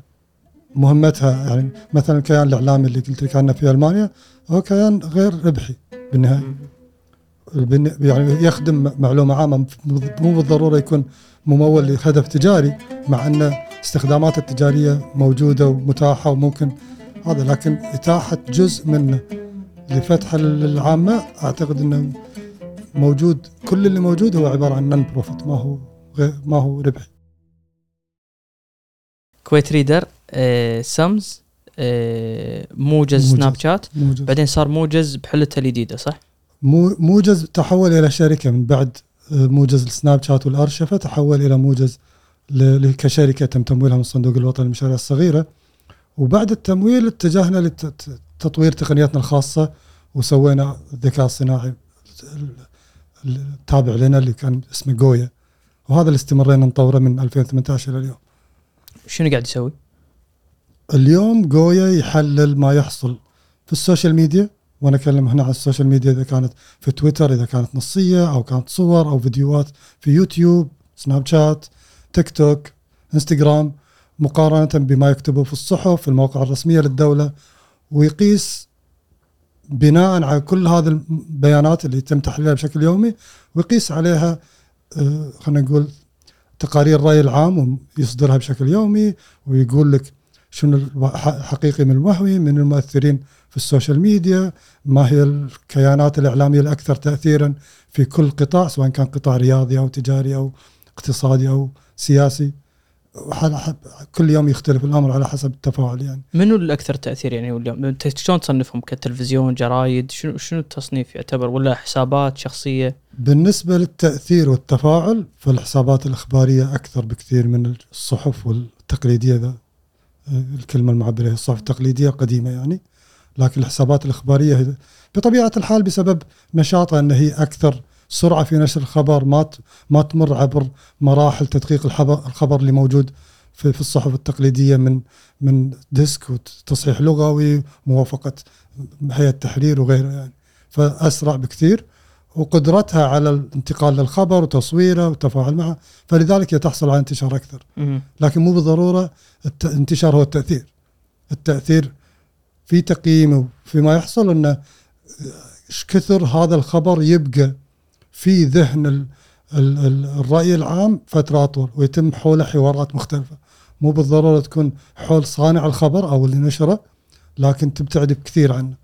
وهذه كانت من أوائل نماذج الذكاء الصناعي اللي سويناه حتى قبل جويا وقبل التمويل اللي أنا اللي انتبهنا له انه بدأ يختلف يعني بدايات تويتر تحديدا كان هناك مؤثرين كأفراد.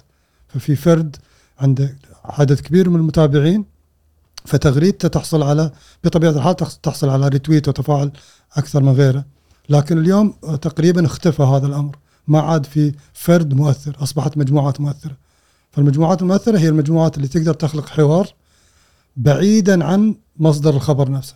فممكن تجد خبر أو تصريح يصدر من نائب وينشره في حسابه.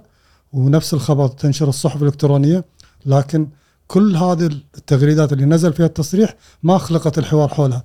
الحوار خلق, أو تم مداولة هذا الخبر بعيد عنها مو بالضرورة بالتفاعل معها وكأنهم جزيرتين منفصلات يعني. وهذا اللي يعتبر تأثير أكثر يعني.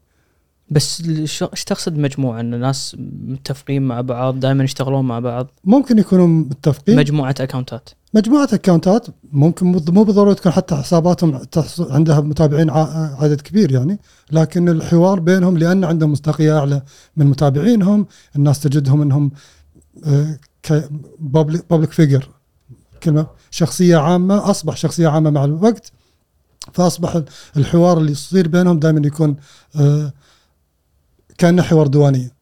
فالناس تتفاعل معاهم أكثر من مجرد معلومة. ما عادت المعلومة هي المهمة الحوار أهم.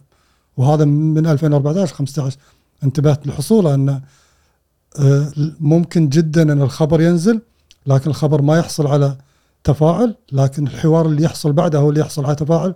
ما هو تفاعل لحظي لكن تفاعل مستمر. ممكن يخليه في الترند أو في في الأكثر رواجا لساعات طويلة. ومو مرتبط ب بوقت الذروة.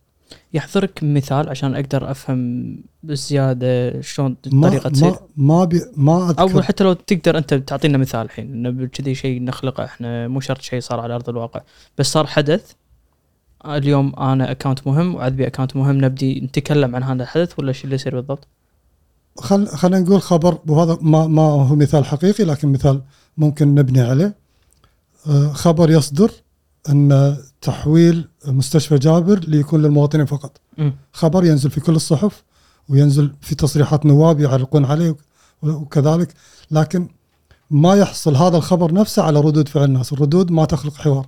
ناس يا إما تسوي له ريتويت وفي الغالب الخبر اللي يكون عام وتنزله كل الصحف أو كل مصادر الأخبار ما يحصل على التفاعل لأنه موجود في كل مكان. ما هو ما هو استثنائي ما هو سبق.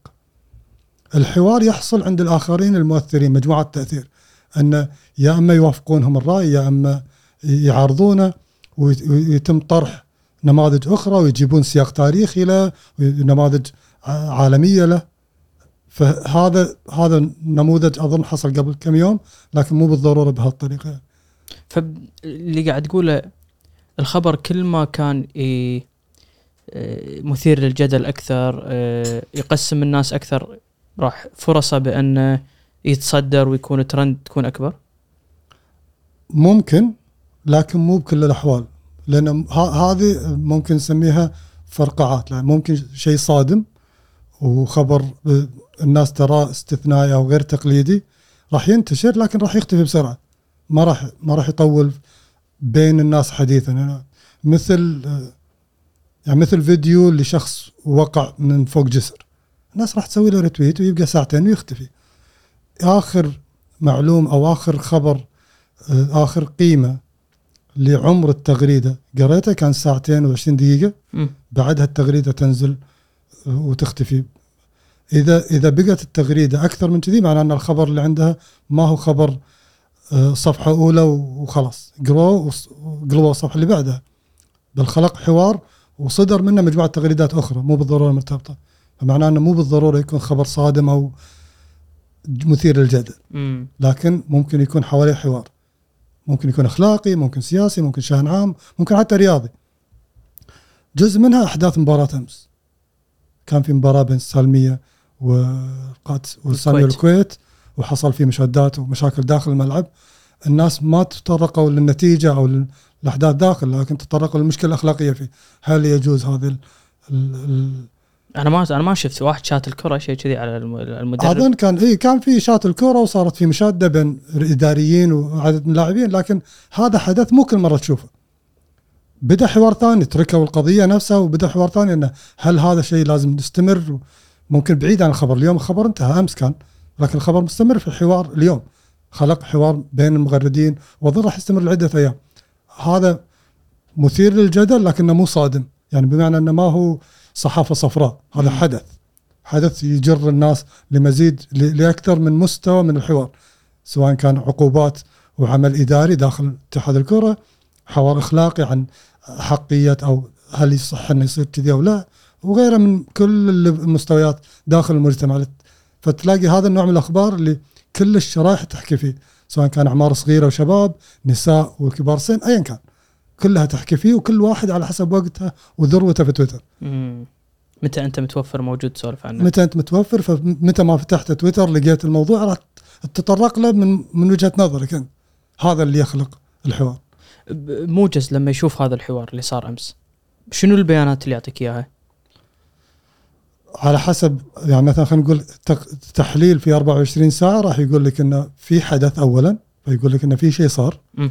واللي صار هو راح يعرض لك الفيديوهات إن هذه الفيديوهات اللي بنت الخبر وممكن يقول لك من أول واحد تطرق له. وين؟ موجز ابعد من تويتر لأن لو كان يتابع التلفزيون راح يقول لك وهو حصل بالتلفزيون. يعني يعني وهذا حصل معانا في كنا نجرب طريقة لمتابعة البث المباشر وتأثير تويتر عليه أو تفاعلات تويتر معه. فجربناها على هلا فبراير كان طريقه حفلات هلا فبراير في ذاك الوقت شهر اثنين اللي فات. كانت تحديدا تحديدا حفلة عبد الرويشد فعبد الرويشد كان يغني أغنية أظن كانت عويشق أو من هالنوع. وبلان ال system أو تم تدريبه على كل ما كل كلمات الأغاني لعبد الرويشد تحضيرا لهذه التجربة فهو ربط كل الناس اللي كانت تستقطع مقاطع أو شطور من من الأغنية ويربطها في الحدث. فيقول لك إن اللي هؤلاء الناس يتفاعلون مع حفلة عبد الراشد مع أنه ممكن يكون مجرد قال الشطر أول مرة واحدة في الأغنية وانتهى لكنه ربط بين الاثنين إنهم يتبعون نفس التفاعل أو الاهتمام بس هذا بالنسبة لك هذا الم... أنا ماني فاهم ليش أنت يعني ليش قاعد تسوي كذي؟ ليش قاعد ليش تربط حدث مباشر باللي قاعد يصير بتويتر؟ شنو اللي تبي توصل له آخر شيء؟ يعني ممكن تطبقه على أشياء ثانية ب- ب- هذا هذا تجي الإعلام التقليدي يعني إلى وقت قريب ما كان ممكن تعرف عدد الناس اللي يتفاعلون مع برامج تلفزيون الكويت مثلا. اللي هم برامج موجودة ومدفوع عليها فلوس ولأنها مبثوثة على تبث على على ال- الساتلايت فما في عداد يقول لك كم عدد المشاهدين اليوم. مو نفس فرضا يوتيوب يقول لك هذه الحلقة شاهدوها هالكثر بالضبط. ولا حتى الخدمات مدفوعة الثمن اللي هو في الزمانات كان ال cable TV اللي عبر الكيبل لأنك يبين معك عدد الأشخاص اللي غيروا القناة إلى هذه القناة. فتقدر تعرف عدد المشاهدين. فدائما نسمع عن آه، برامج مشهورة مثل X Factor ولا Britain's Got Talent مثلا. إن إن شاهد هذه الحلقة 12 مليون. عندنا ما عربيا على الأقل على حد علمي ما في آه، خدمات تقول لك هل انتشار هذه القناة من عدمه أو هذا البرنامج آه، مقابل أخرى يعني. فكان في بالي ان لو وظفنا هذا في موجز كاستمرار للتطوير والبحث كان ممكن يسوي أداة تقيس فعليا التأثير العام تأثير الرأي العام أو التأثير على الرأي العام سواء كان عبر تويتر أو عبر ما يبث بالتلفزيون أو اليوم حتى البودكاست والراديو قاعد نحاول ندرب نماذج صناعي عليه يعني بودكاست إيش قاعد تدرب عليه؟ إيش قاعد تسوي؟ ان أي شيء تنزلونه في محفوف يتبعه ويشوف تأثيره أونلاين دز لي التقارير هذه إن شاء الله. إن شاء الله. فيشوف هذه بيننا. فيشوف هذا فرضا الحلقة كان لها تأثير عالي في السوشيال ميديا أو لا؟ بشكل مبسط هو ياخذ الحلقة ويحولها إلى نص ويقيس عناصر المذكورة في هذا النص. يعني اليوم وإحنا نسولف مع بعض ذكرنا تويتر ذكرنا كامبريدج أناليتيكا ذكرنا قصة اللي حصل بالسالميه والكويت مثلا. إذا ربط هذا الأمر بما بما يدور في تويتر فممكن يقول لك إنه اللي من بعد الحلقة الناس سولفت عن هذه المواضيع اللي أنتم تطرقتوا لها. مم. فممكن يكون يقول لك إن أنت أعدت إحياء مواضيع ما كانت موجودة في الترند بس عدبي أنا اللي ماني فاهمه شلون أنت دربته إنه يفهم كلامي يفهم كلامك. اليوم إحنا في عدة لهجات في لا لا زال هناك بالنهاية هامش ها لا لا سوري لا لا عادي عادي لا لا شر لي حسبالة الميكروفون عقب لا لا. خذ راحتك. لا زال هناك بالنهاية لا زال هناك هامش خطأ في الموضوع مو بالضرورة عالي لكن لما تجي لجوجل مثلا جوجل اليوم يتيح للجميع استخدام API يفهم اللهجة السعودية مثلا. فالتكنولوجيا باللغة العربية تقدمت جدا لما كان عليه الأمر في 2012 و14 لما كنت أسوي Kuwait Reader وسمز اليوم لا التكنولوجيا جدا متطورة ومتاحة. مم. يعني غير غير تقنيتنا الخاصة في التطوير اللي موجود ومتاح على قولتهم out of the box جدا متطور وموجود بس انت اليوم قاعد تقيس يعني أكثر شيء على تويتر ف يعني اليوم فرضا بتقيسها على محفوف ولا تقيسها على أحد برامج التلفزيون الشريحة اللي عادة تشوفها النوع من البرامج يعني أنا أنا ببالي إن أنت قاعد تترك شريحة كبيرة ما تدري شنو تفاعلها مع الموضوع اللي أنها مو موجودة على تويتر أو مو موجودة على سناب شات. فكأنك قاعد تطلع آه، حقائق مو شرط صحيحة لأن في في شريحة مو موجودة بالسوشيال ميديا أنت ما قاعد تحسبها بحسبتك. 100% كلام سليم لكن هذه هي الشريحة اللي موجودة. لكن الأمر ما يقتصر على تويتر بالنهاية أنت قاعد تغذيه ردود أو ال comments تعليقات على اليوتيوب اللي قاعد ينزل آه، ردود على حساب إنستغرام اللي قاعد ينزل أو حتى تيك توك. بالنهاية ال data قاعد تنجمع من أغلب المصادر المتاحة أو كلها إذا صحت الكلمة مع وجود ال- آه، جزء صغير منها مو متاح مثل اللي في الواتساب مثلا أو غيره لكن قياس قياس ردود الفعل على 60 70% أو حتى 50% من المتاح يعطيك أنت ولو هامش صغير من فهم ما يحصل مم. حتى لو ما كان عندك القدرة على فهم كل ما يحصل مم. يعني بالنهاية الواحد يطمح إنه يزيد حجم الديتا عشان يقدر يفهم بشكل أوسع وتصير مقدار أو الرقم المتاح لل للمقدار الحقيقي الممكنه أكثر من مجرد مقارنة بالسابق انه في واحد استفتاء لحظي واحد يفتر بالسوق يعطي الناس ورقة يعبون فيهم أكثر الصحف قراءة أو أكثر المواضيع اللي يحبها أو أكثر البرامج الاستفتاء عادي يعني نفس اللي قبل ويقيس عليه عدد. عدد اللي معه وضده اللي يحبونه وما يحبون. هذه الطريقة التقليدية اليوم أو حتى الطريقة التقليدية في الانتخابات إن يتم الاتصال على الآخرين لدراسة استفتاءات الرأي العام باختيار شريحة معينة. فإذا كان الشريحة اللي يستهدفونها في ذاك الوقت 1000 أو 2000 أو حتى 10000 اليوم نتكلم عن ملايين الأشخاص قاعد يدلون برأيهم بشكل عفوي بدون ما تسألهم. فبالتأكيد إن البيانات اللي جاية منهم جديرة بالدراسة وجديرة بالتدريب وتطوير أدواتك الخاصة لفهمها عشان تفهم ولو جزء يسير من اللي موجود. مم. وهذا بالتأكيد نقلة لأي شخص مهتم يعرف سواء كان جانب تجاري أو حكومي أو سياسي أو اقتصادي أو ايا كان. مهم جدا إنك توصل لهذه المرحلة من الفهم من البيانات. لانك قبل هالنوع من العمل أو قبل هالنوع من التكنولوجيا كان وضع عمياني يعني إذا بنحطها بأبسط مفردة. ما ما ما كان, كان- أقرب ل- ل- لإحساس الشخص الداخلي على حسب ما يراه فكل شخص يقيس على ال timeline ماله. ال timeline مالي كله لونه برتقالي إذا كلهم معارضين. إذا كلهم أزرق فكلهم مع الحكومة. هذا كان انطباع الشخصي لكل شخص. بس هذا مو صحيح لأن أول نقطة ذكرناها بأن هذا النوع من البرامج سواء تويتر فيسبوك هي بالنهاية قاعد تعطيك وجهات النظر المقاربة لتوجهاتك صح؟ هذا اللي يقوم فيه الرأي ال- الذكاء الصناعي التابع لتويتر إنه قاعد يغذيك بما تحب. في اليوتيوب لما تشوف فيديوهات واجد راح يعرض لك بالنهاية الفيديوهات اللي تحبها لأنه يبيك تشاهد أكثر. فكل اللي تشوفه عبارة عن انعكاس لما تحب. في حين اللي عندنا الأمر مختلف تماما. إحنا قاعد نتابع كل ما يمكن متابعته. يعني اليوم في, في ال system أكثر من 600 ألف حساب كويتي يتم متابعتهم. هذول اللي النشطين في تويتر. حقيقيين؟ إي. 600 ألف حساب حقيقي نشط في الكويت. إي. ما ابي رقم إنه حاد جدا لا. ما يقارب. أكثر من لأن ال 600 هو العتبة اللي يوقف عليها كل يوم. ممكن يجي اوقات تصير 800 ألف. وممكن أوقات ينزل ينزل 500 على حسب التفاعل اليومي. لكن لو تقيسها على مدى شهر اللي يتفاعلون بالكويت على الأقل 800 ألف نشط حساب حقيقي موجودين اليوم. يعني مرة ثانية 800 ألف في اليوم يغرد؟ يعني عندك انت باليوم الواحد 800 ألف آه، حساب حقيقي يغرد في اليوم في الكويت؟ عشان أوضحها بشكل أكثر. إيه. على حسب أرقام تويتر هناك مليون و450 ألف حساب مسجل من الكويت. تمام؟ حسب بياناتنا الخاصه هناك على الأقل 600 ألف مغرد كويتي نشط يتفاعل يوميا.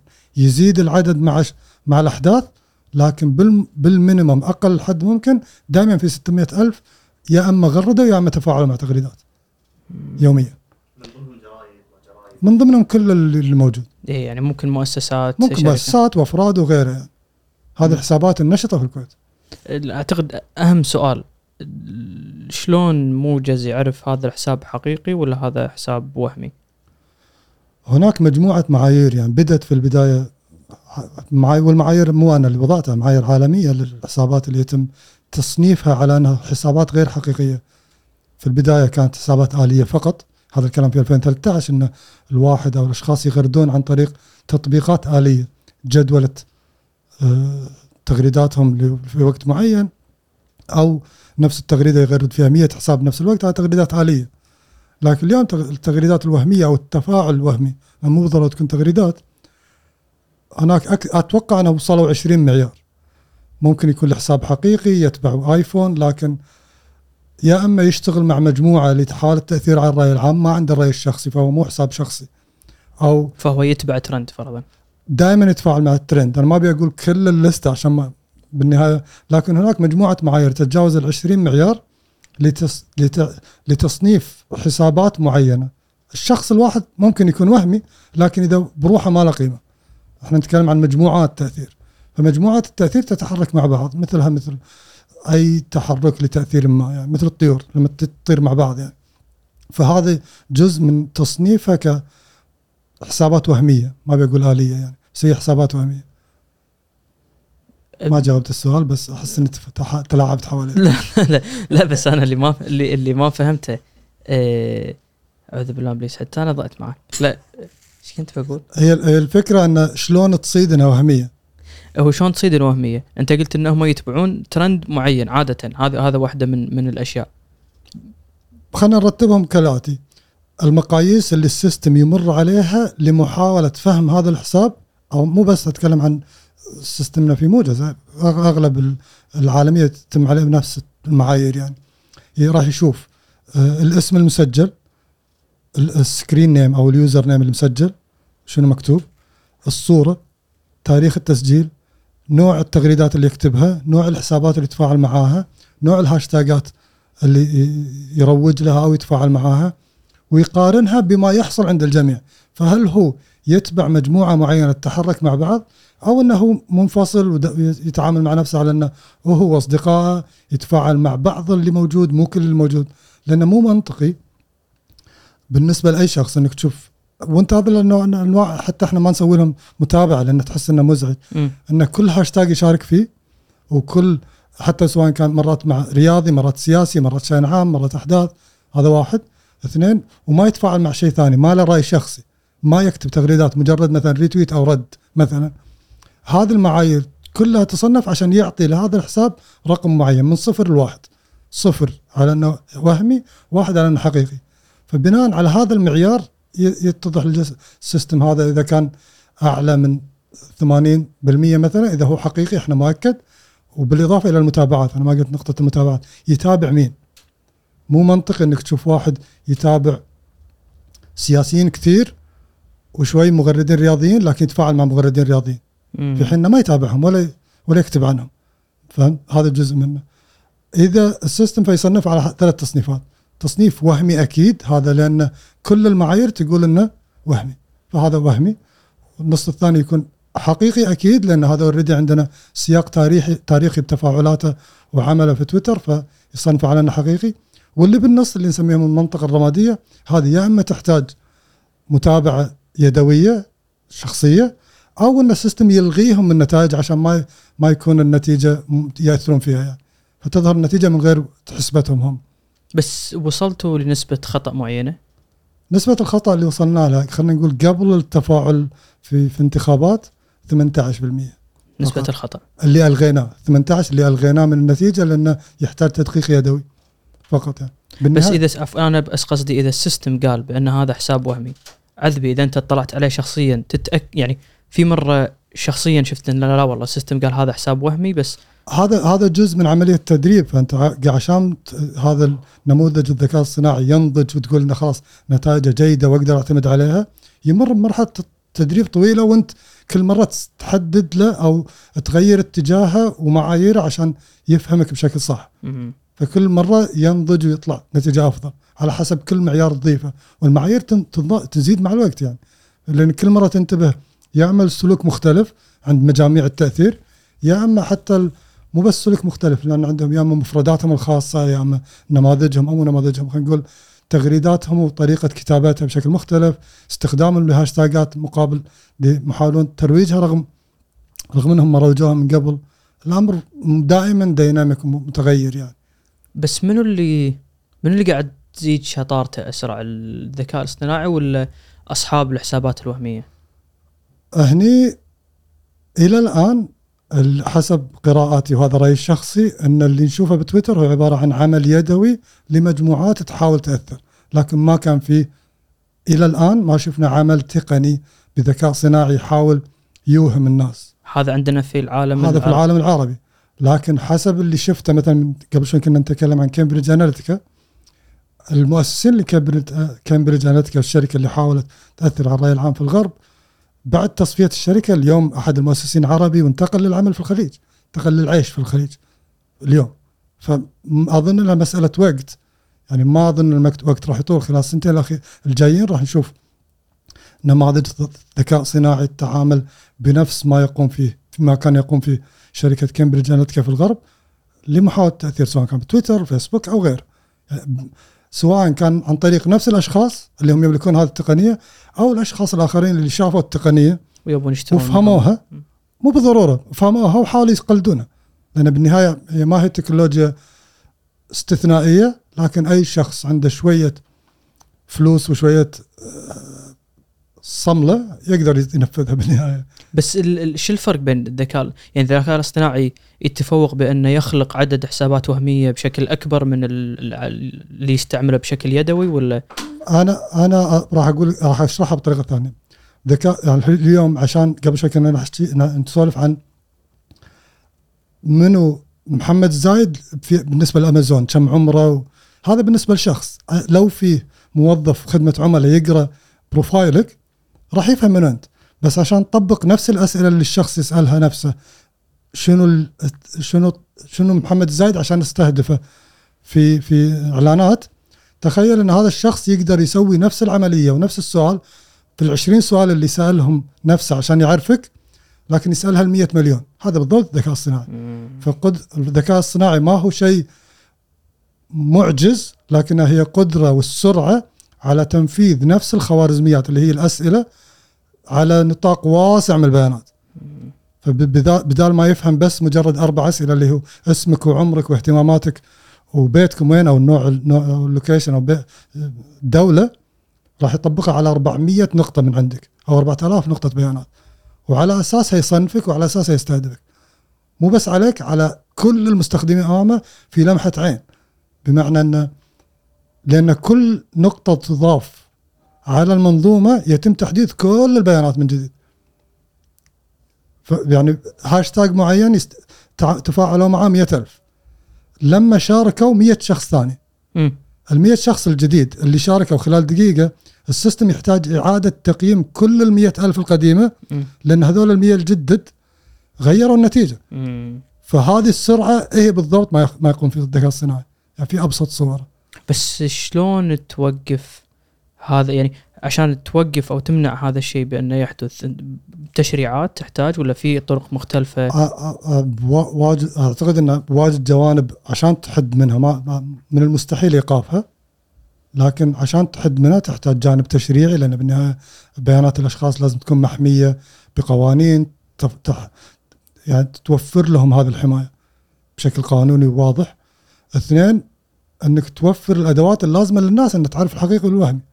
أنا أظن يعني من تجربتنا حتى في كويت ريدر انه كشف الترند للناس يلغي يوعيهم خلينا ما بيقول يلغي يوعيهم أكثر لما يمكن أن يحصل أو يشوفونه.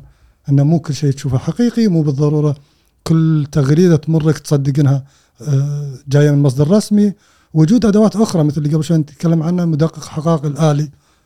لو توفر للناس هذا ال ال الأداة إنه يقدر يتأكد من كل معلومة. أعتقد راح تختصر كثير من موجات الإشاعات اللي قاعد تمر فيها البلد بين أو أي بلد بين فترة وأخرى يعني. هذا وجهة نظري لكن ممكن يكون في أدوات أخرى أو طرق أخرى غير التشريعية وغير كشف ما يحصل للناس. أنا دائما في فكرة تراودني بانه ال- من الأكبر المؤثرين على الرأي العام في الكويت تويتر. ما أدري هذه النقطة توافقني فيها؟ أنا اوافقك الرأي صحيح. آه هذا شيء استثنائي على الكويت ولا جميع العالم الدول العربيه موجود ولا الكويت حالة خاصة متعلقين بتويتر بشكل أكبر؟ ما أظن أن الكويت حالة خاصة الكويت كانت حالة خاصة. نذكر في بداية كويت كويت ريدر كنت قاعد أشرح لأحد المتخصصين في قواعد البيانات بريطانيا.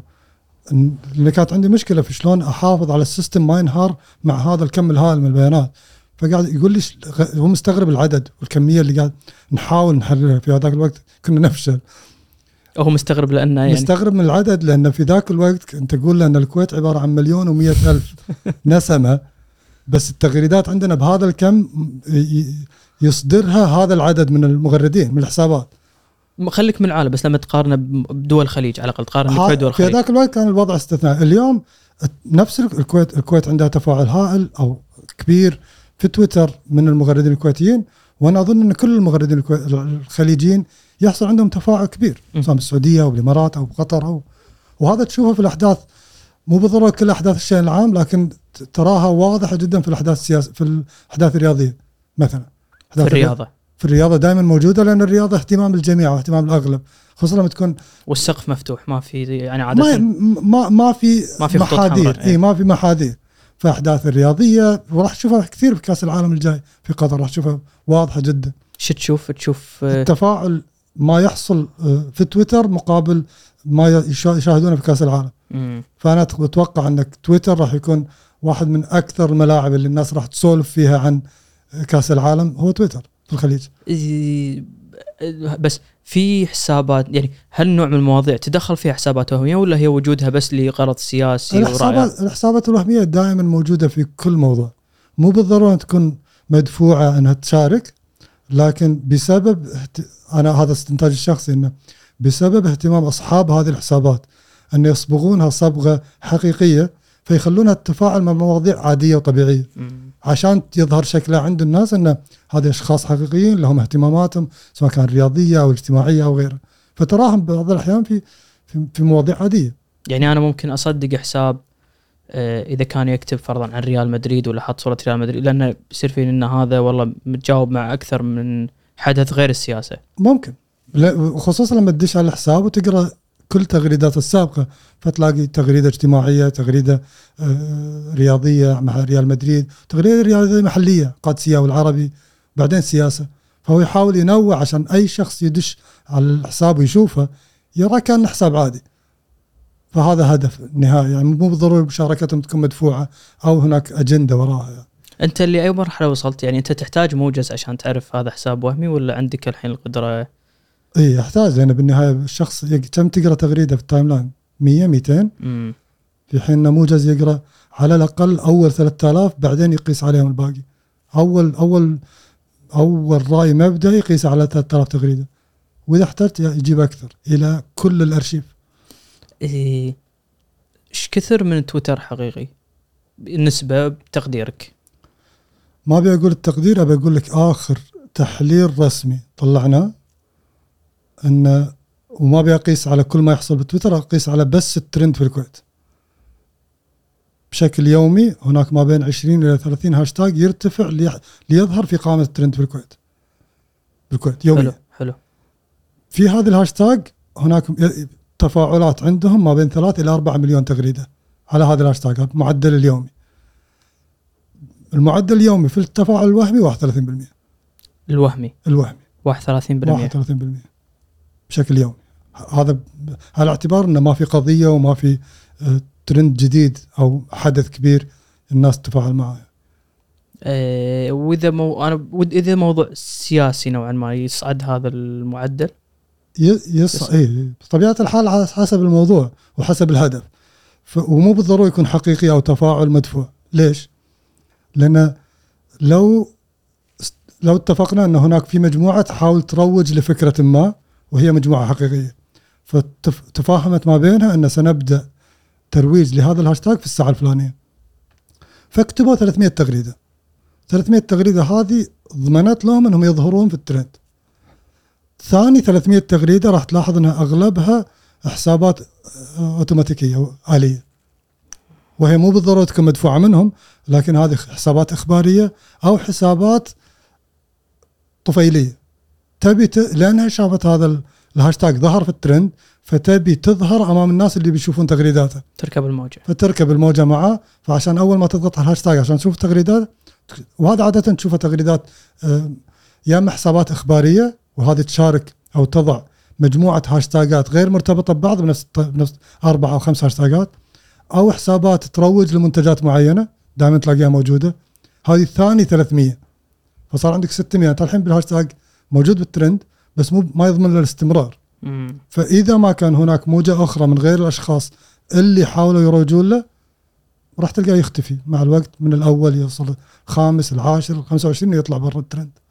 بس عذبي الحين إذا أنا عندي موضوع معين وعندي هدف شلون يعني شلون تستعين بهذا؟ هل أنا انشئ اليوم الواقع بالكويت أنا انشئ هذه الحسابات الوهمية ولا أتواصل مع مجموعة معينة هي جاهزة وبس تنطر مقابل مادي؟ شنو اللي يصير بالضبط؟ ما ما عندي علم لل- للأمانة بشكل مفصل لكن أتخيل إن أغلب ملاك أو اللي يتفاهمون مع أو يتعاملون مع هذه الحسابات الوهمية أو اللي يملكونها هم freelancers يعني هم بالنهاية توصلك أحيانا مسجات انت عندك في ال direct message توصلني بال direct message إنه نقدر نروج تغريداتك مقابل هالكثر فلوس. 100 دولار إحنا عندنا حسابات حقيقية مش عارف إيه. هذا لهم بالنهاية. هو عمل تجاري.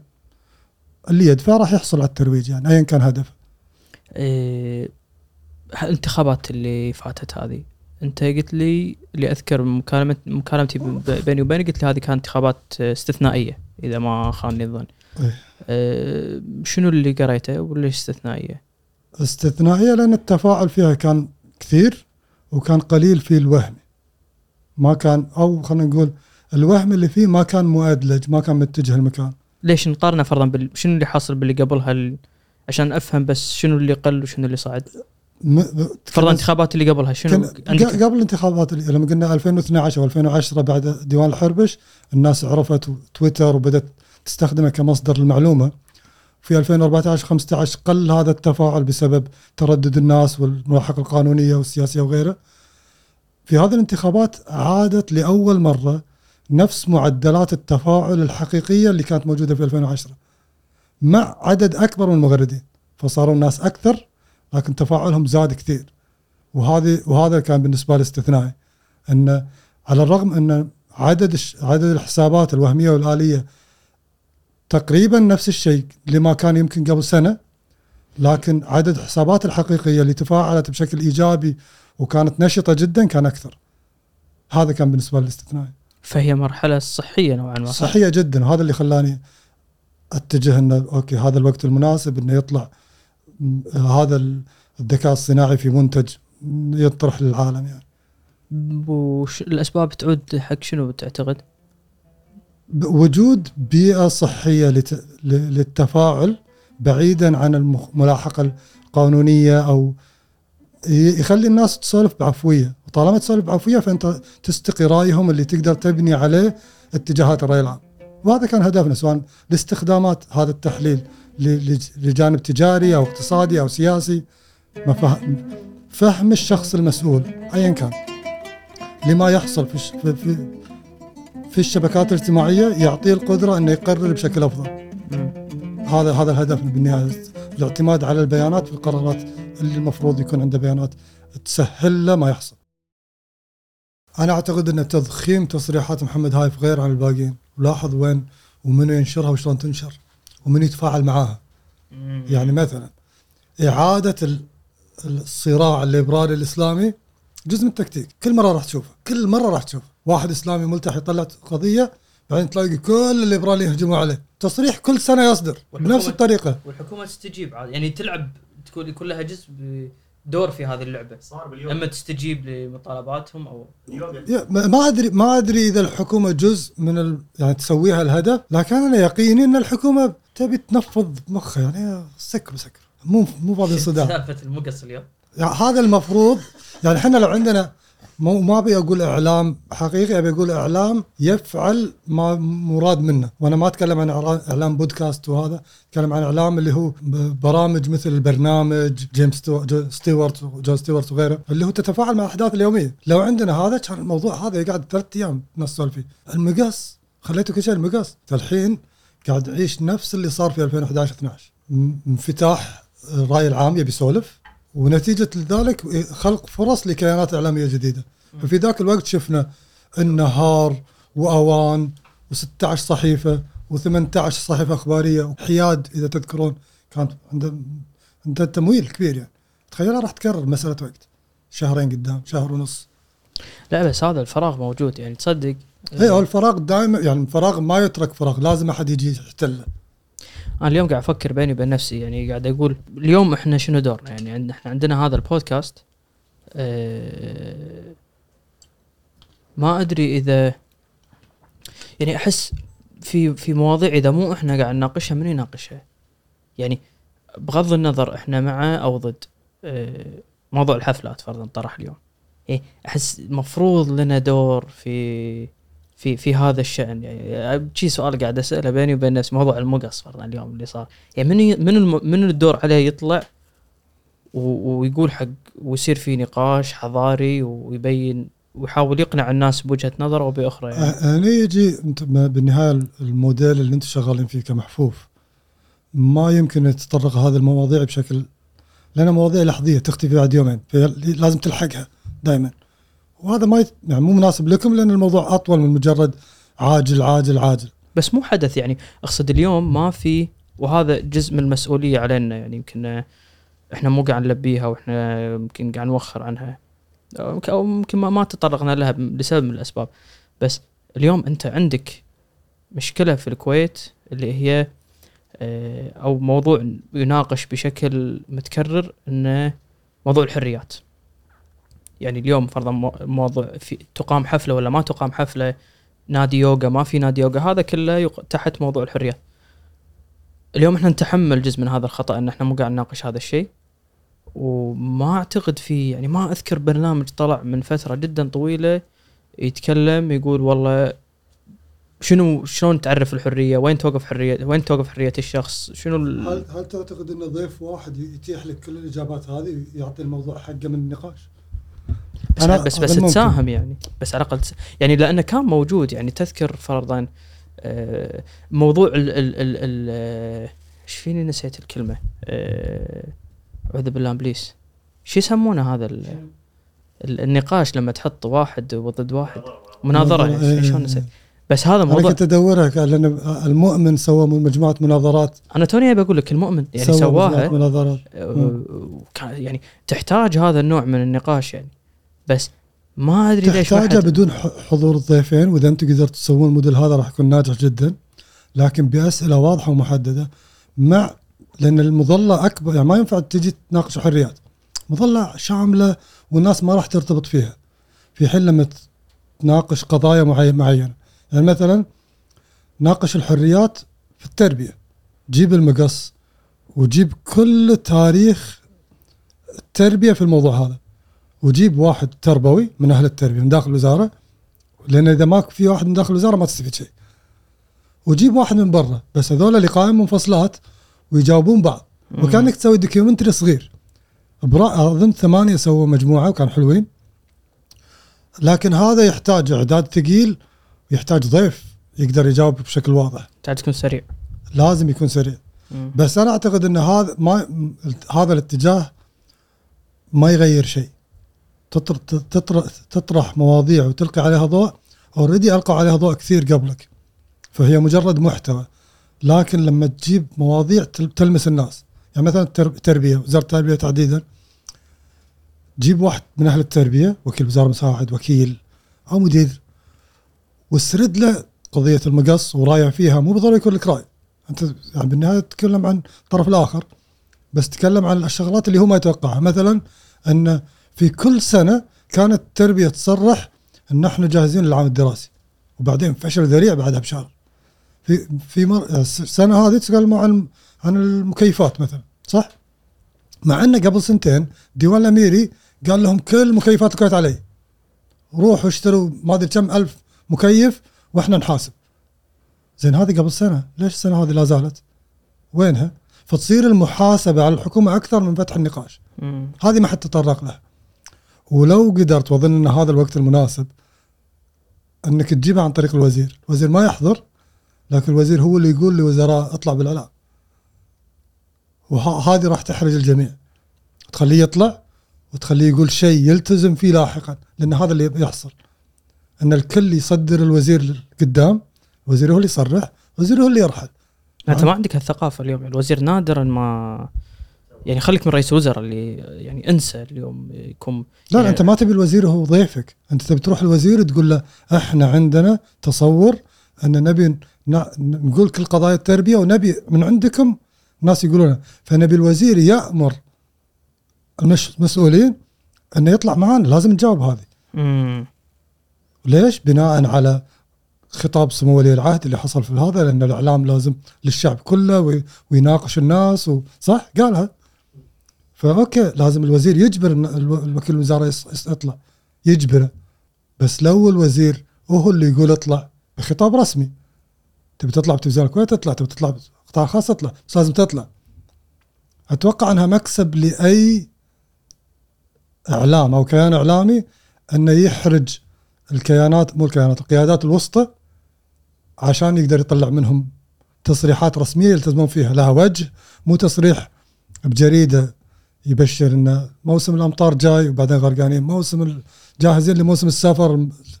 سيور مطار الكويت توقف. جاهزين لموسم كله كذي. بس بس الحوارات اللي ما تخص الحكومة يعني أنا أنا هذا قصدي اليوم.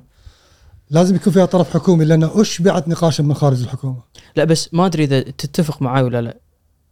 أنا أعتقد إحنا اليوم بالكويت آه، ما في اتفاق على شنو معنات كلمة حرية. يعني في شريحة كبيرة متفقة إن في حرية بس حرية بالسياسة. إن أنا أتكلم وأقدر أقول اللي أبي وأقدر أحاسب أي مسؤول. بس لما في حرية شخصية تعر- تعريف الحرية. يعني ومن المصدر اللي شنو المصدر اللي أنا تخ... أنا وياك نوقف عليها؟ رغم تعريفنا المختلف للحرية. بس هذا هذا لازم يناقش. يعني أنا هني أقول لك وين دور يناقش دور- بناء على القانون. لأن ال- الردود اليوم على الحريات دائما إحنا مجتمع محافظ بطبيعته. مع إن هذا ينطبق على شخص ما ينطبق على آخر. لكن لو رجعنا كل المسطرة اللي كلنا نمشي عليها القانون كان كل بدون كان محمد علي ما يتكلم عن الدين لأنه مو كلنا مسلمين. ما يتكلم عن المحافظة والمجتمع المحافظ لأن مسطرة المحافظة مختلفة بين الشيء العادي عندي أنا الشيء اللي مو عادي عندي أنا كشخص قبلي من أسرة محافظة جدا تشبه أسرة محمد هايف. ما يختلف عن فلان الفلان اللي أكثر ما أبي أقول لك تحرر لكن طبيعة المجتمع ماله مختلف. يعني بالنهاية الكل قاعد يصبغ الكويت بلون واحد بس إحنا مو لون واحد طبيعي ان إحنا مو لون واحد. إحنا مختلفين ومسطرتنا اللي المفروض كلنا نوقف عليها هي القانون. طالما القانون ما يجرم ما لك حق تتكلم. نرجع للنقاش. منو اللي مفروض يفرض هذه المسطرة؟ وزارة الداخلية المسؤولة عن تطبيق القانون أو الحكومة بشكل عام. فإذا الحكومة في كل تصريح ترجع شوي. وتلغي الموضوع. على يوغا تسكر المعهد على مش عارف إيه تلغي الحفلة. زي وين المسطرة؟ طالما قرار شخصي ما هو قرار قانوني. وتشوف قنوات التواصل الاجتماعي اللي موجودة اليوم لأنه هي المكان اللي قاعد تعرض فيه هذه النقاشات. صحيح. تقديرك هي نقاشات آه، سطحية صحية؟ شنو تقييمك لا لها؟ شخص هذه نقاشات صحية جدا. ما أحب أنا أستخدم تغريدات السابقه لكن هذه تغريده دائما أتذكرها. إن أنا كتبت في 2013 و14 راح أقول لك ليش. كتبت إن وكأن الكويتيين هم مجتمعين منفصلين تماما يفرق بينهم الدائر الخامس. صح. تعرفوا على بعض بتويتر. ليش؟ لأن كان بالنسبة لي أمر استثنائي وقتها أني أشوف صديقي وأخته وزوجته وإخوانه وربعه وأتفاهم معاهم بتويتر ونسولف عن نفس القضايا كلنا سوا بعدين نطلع من تويتر ونتقابل في ساحة العدل عشان نوقف في اعتصام في حين أن في مجتمعي هذا غير وارد وأنا تعرفت على أسلوب حياة أو lifestyle مختلف عني لكن ما. ما استهجنته في حين آخرين لا زالوا يستهجنونه مع انه لا زال ما ينطبق على أسلوب حياتي ومجتمعي لكنه طول عمره كان مجتمعهم. فمو من الطبيعي إن نكون كلنا على مسطرة واحدة. فهذا كانت الصدمة بتويتر انه أنا شفت أشخاص م- عندهم أسلوبهم الخاص في الحياة اللي هو خلينا نقول مغلق جدا يعني انصح الفكرة لكن تويتر عرفهم على الآخر. يعني وأذكر خليني أقول لك قصة ثانية ما أدري إذا بس قصة جميلة. يسولف لي هذه ممكن نقطعها بس السالفة جاية. يقول الاسم ولا نقطع السالفة كلها. لا لا السالفة ممكن تنقال بس كلمة آه، منو قايلها؟ إيه، نمون عليه. آه، أنا ممكن اتصل عليه الحين وأخذ منه الأوكي وهو يحكيها يعني. إيه، لكن أنا أظن إنها قصة معبرة جدا عن الكويت. شو يقول؟ يقول إن ابنه جاء له وقال له أنا أبي أتزوج. وابي اتزوج زميلتي بالجامعة وأنا أحبها وأبيها. فقال له ممتاز هذا بالعكس وهذا يسعدني مش عارف إيه وخلاص روح أخذ آه، أمك اللي هي جدته وجدتك الثانية وروحوا يخطبون يعني. بس قول لهم إنها مو من نفس فئتك أو طائفتك فراحوا واخطبوا الحمد لله توفقوا لكن هم راجعين فام الرجل أم آه، جدة ال- العريس تقول حق أبوه تقول سبحان الله طلعوا مثلنا. مم. فمتخيل الصدمة إن هي عاشت طول عمرها ما تعرف الآخر. فهذا الكلام هذه القصة سمعتها وأنا في الجريدة كنت أشتغل IT manager وقتها وهو يحكي لي بنفسه. فلما جيت لتويتر أول أول ما انفجر تويتر 2012 13 والقصص ما بين دواوين الحربش واعتصام ساحة العدل وندوات ساحة الإرادة وكل ال... الانصهار الشعبي لقضية معينة بعيدا عن اختلافاتهم. أنا كنت على يقين إن ما كنا نعرف بعض. تويتر عرفنا على بعض شفنا بعض بساحات ال... الإرادة والعدل والمظاهرات وال... والاعتصامات. وأعتقد سهل كثير إن لما يكن اختصر علينا سنوات ضوئية في التعارف. مو كلنا تعارفنا لكن الناس اللي لا زالوا ما عندهم هذه القابلية للانفتاح الآخر قاعد يستثمرهم الشخص اللي يستثمر المجتمع محافظ بطبيعته لازم ما نتغير إحنا ناس مصبوبين هذه الصبة وإحنا نبيها كذي. بس قاعد يقرب وجهات النظر ولا قاعد يبعدها؟ أنا أعتقد إن أي شخص ما يتقدم خطوة حتى لو لم يكن يتراجع هو شخص خلينا نتراجع. فإنك تبقى على نفس المسافة من الآخر عشر سنين معناه أنت قاعد تاخر فإذا إلى اليوم مو قادر تفهم أو تقدر تستوعب إن المسطرة الأخلاقية حتى مو هي الدينية ولا القانونية. مسطرة الأخلاقية عندك مو بالضرورة هي نفسها عند الآخر.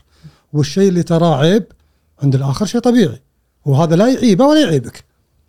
إذا ما وصلنا هذا النوع من التفاهم ما أعتقد إن لا القوانين ولا النقاشات عن الحريات وعن حياتنا الشخصية ممكن يغير شيء. تصدق أنا خل أقول لك هم قصة مرت علي. أنا كنت أشتغل آه، آه، عمل نقابي في أمريكا.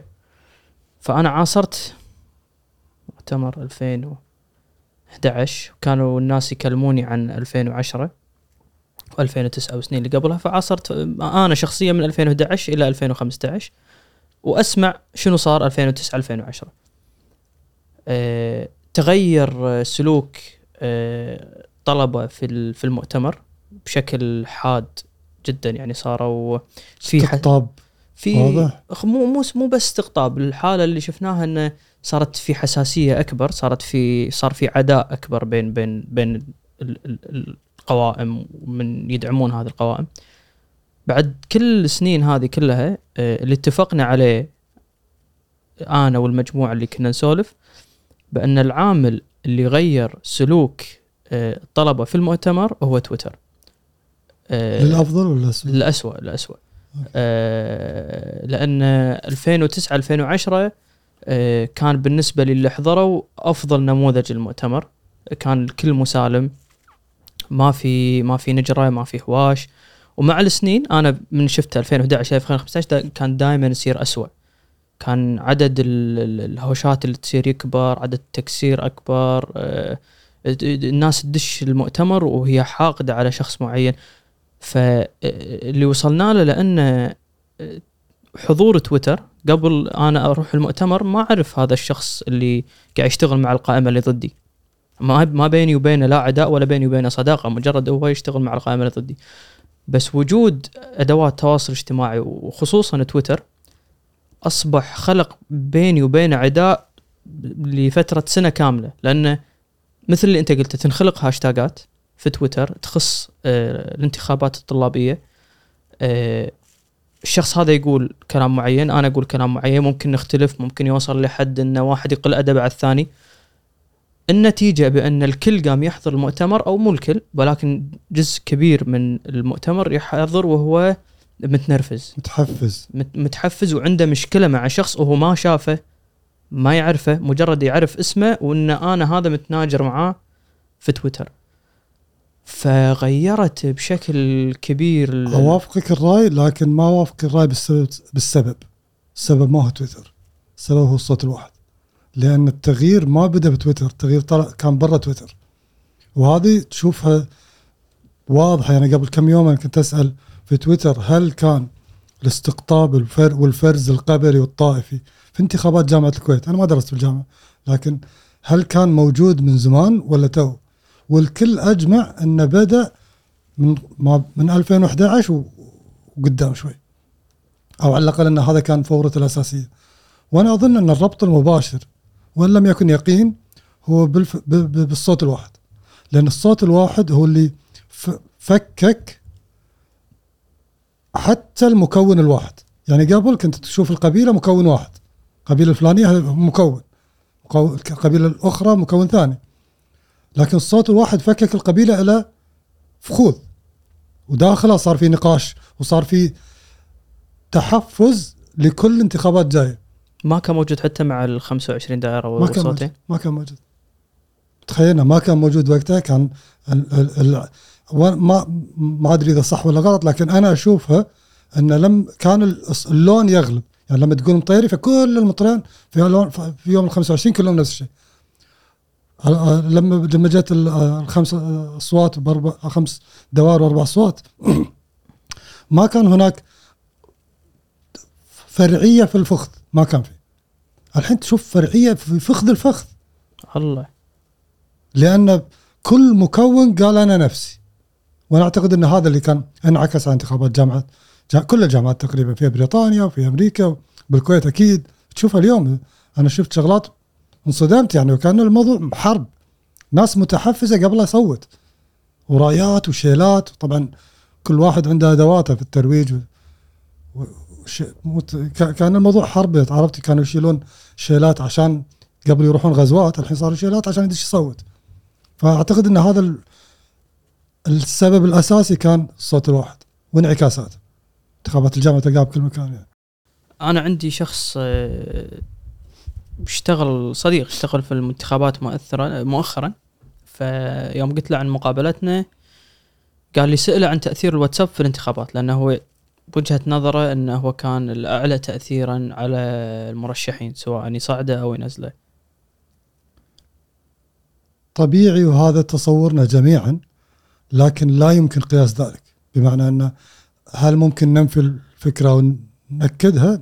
لا يمكن لكن أنا على يقين إن الواتساب لا زال هو الأكثر تاثيرا لأن من السهل نشر الإشاعات فيه مثل ما هو نشر الحقائق والتصريحات السليمة لكن لا يمكن أن نأكدها ابدا. بس مساء نسولف ليش شفرة الواتساب؟ يعني تويتر الحين فهمنا إنه في آه، حسابات وهمية وشلون ممكن تستغلها وتروج أشياء معينة. الواتساب شنو طريقته؟ لأن ما في أدوات لقياس ما يحصل في الواتساب لكن من الممكن ربطها بأشياء أخرى وقياس عليها بمعنى مثل ما تربط أو مثل ما ربطنا إحنا ما يكتب في الصحف ونقيس عليها ما يتدم يتم تداوله عنها في تويتر نفس الشيء بالواتساب. يعني بالنهاية لو أخذنا كل ما يحصل في الواتساب وقسنا هل يتم تاثير هل له تأثير فعلي في تويتر ولا لا؟ مم. ممكن نقيس عليه. مو بالضرورة يكون نتيجة أو بسبب ما يتم تداوله بالواتساب ونشره لأن بالواتساب ما هو بالعدد. كثر ما إنه منو النماذج اللي ترسل لها منو الشريحة اللي عندك تقدر تسوي لها forward مثلا؟ وهذا في الغالب يتجه ناحية ال social engineering أو الهندسة الاجتماعية لأن هذه الطريقة اللي ممكن تربط الأشخاص بما يوازيهم من حسابات سواء كان وهمية أو شخصية في تويتر. من تنشر له عشان منو ينشر أو يروج للفكرة نفسها. لكن بالنهاية ما ما يمكن تقول إنك تقول حقيقتها كإشاعة أو لا في في في, الواتساب. مع إنه في الواتساب أظن إنه أميل أكثر إن أي أحد يوصل أي شيء يأخذه مثل ما هو ويعتبره حقيقة. تصدق أنا شلون أقيسها؟ آه، الحلقات آه، اللي نسويها عقب ما تنزل طبيعي إن نشوف آه، لها وجود في تويتر في يوتيوب بس متى أعرف إن الحلقة صدق انتشرت؟ إذا شفتها بجروبات الواتساب أو أحد دز لي قال لي ترى هذه منتشرة عندنا بالجروبات. أدري هني إن هذا نجاح حقيقي يعني مو مو لأن في أحد في في إحنا سوينا زين بالنشر ولا لا لأن المحتوى زين وصلت للواتساب. فهني اللي اللي أنا يصير فيني في شفرة عشان تدش عليه ولا لا بس استوعبت إنه بالفعل هو الأكثر تأثير يعني لما تيجي تقارنه بتويتر وغيره من المنصات الثانية. إشكالية عندنا في مسألة تأثير حسب وجهة نظري إن التأثير انطباع شخصي أكثر من كونه تأثير حقيقي. بمعنى ممكن يكون عندك ثلاث group ات اللي تشوفه في group تاخذه على إنه حقيقه أكثر من ال group ين الثانيين. بس لأن نوعية الناس اللي تسوي forward وتشارك في ال group هذا أنت تثق فيهم أكثر. عروقهم بالماي على قولتهم. أنت تظن كذي مو بالضرورة حقيقة لكن كل كلها انطباعات شخصية. أيضا نوع المحتوى نفسه هل هو مغري للنشر ولا لا. مو أي شيء يمرك بالواتساب اليوم تطق forward وتدزه حق group ين ثانيين. بس في شغلات ما تتردد بل بالعكس انت تبي الناس يشوفونها بسرعة. هذا هذا نوعية انتشار بتويتر في sorry الواتساب فلا يمكن القياس عليه لكن ما أعتبره تأثير حقيقي كثر ما هو انطباع شخصي مم. عند الجميع. قس على ذلك أن هناك أشخاص موجودين بالواتساب مو موجودين في ال social media في أي مكان. أعمار معينة قيادات آه، في الدولة مؤسس حتى لو في المؤسسات. هذه النوعية من القيادات العليا والشب يعني الوسطى والأعلى يستقون أكثر مو- مو- مواضيعهم من من واتساب. مو من تويتر. مم. بل بالعكس إن الناس اللي يبون يشاركون معاهم ياخذ من تويتر يروح يدز له واتساب. وهذا هذا اللي يعطي انطباع إنه أكثر أهمية أو أكثر تاثيرا بس ما ما أظن إنه حقيقي لأن ما عندنا معلومات. تويتر ما يتيح لك التحليل. آه، sorry واتساب ما يتيح لك هذا التحليل. مساء وإحنا نسولف أنت ذكرت تيك توك. من الأشياء اللي مهتم فيها أنت؟ طبيعي. تيك توك هو. لأن اللي اليوم يستخدمون تيك توك هم شريحة عمرية معينة فبالنهاية العمر راح يتقدم وراح يستمرون في التيك توك. فلذلك هم الشريحة القادمة. وهذا استهداف أغلب الشبكات الاجتماعية الجديدة. يعني لما تشوف مثلا سناب شات استهدف الصغار قبل أن يكبر عمرهم قانونيا عشان يصير عندهم الحق بامتلاك حق في امتلاك حساب سناب شات. كان في سناب شات تطبيق اسمه Snapchat Kids أظن. تقدر تنزله من ال store وتنزله لولدك أو بنتك ويصور فيه يتعلم فيه على سناب شات لكن ما يقدر يرسلها لأي أحد. وكأنهم يدربون الأطفال. عشان. في اللحظة اللي عمره يتفوق يصير فوق ال 13 يقدر يستخدم ال- ال- سناب شات. التيك توك أظن إنه أقل عمرا يقبل. فلذلك ال- الصغار جاهزين لمشاركتهم مع أدوات أفضل مع طريقة تفاعل بينه وبين آخرين بشكل أكبر. فالتيك توك هو مرحلة عمرية قادمة. خلال خمس سنين راح تشوف السياسة بتيك توك راح تشوف الأمور الاجتماعيه والرياضيه بتيك توك أكثر من الآن مجرد مكان للمراهقين. مم. يعني أتوقع إنه أكبر راح في يكون المستقبل راح يكون له تأثير على الرأي العام؟ هو اليوم عنده تأثير على الرأي العام بشكل عام لكن لأنه الكل ماخذ عنه فكرة إنه هو مكان رقص وأغاني و... للأطفال يعني. صحيح لكن لأن الأطفال والمراهقين والكبار يتابعونه فبالنهاية طالما هم موجودين في منصة المعلنين راح يتجهون لهم واللي يبون ياثرون على الراي العام يتجهون بطريقة مختلفة. لكن كلهم محكومين بخوارزمية تيك توك في تبادل أو في إظهار إظهار المحتوى. وخوارزمية تيك توك حسب اللي نشوفه اليوم هي من أذكى والأكثر تطورا. عشان كذي تقريبا ما تطلع. من التيك توك إذا دشيت ممكن ما تطلع. لأن دائما راح يعطيك اللي تحبه واللي تبيه وإذا قعدت في فيديو معين أكثر من ثلاث دقائق أو ثلاث ثواني راح يعطيك نفسه واجد. فهذا معناه إنه هو قاعد يغذي اللي أنت تحبه. مع الوقت يفهمك أكثر ويغذيك باللي معناه إنه ما راح تطلع منه.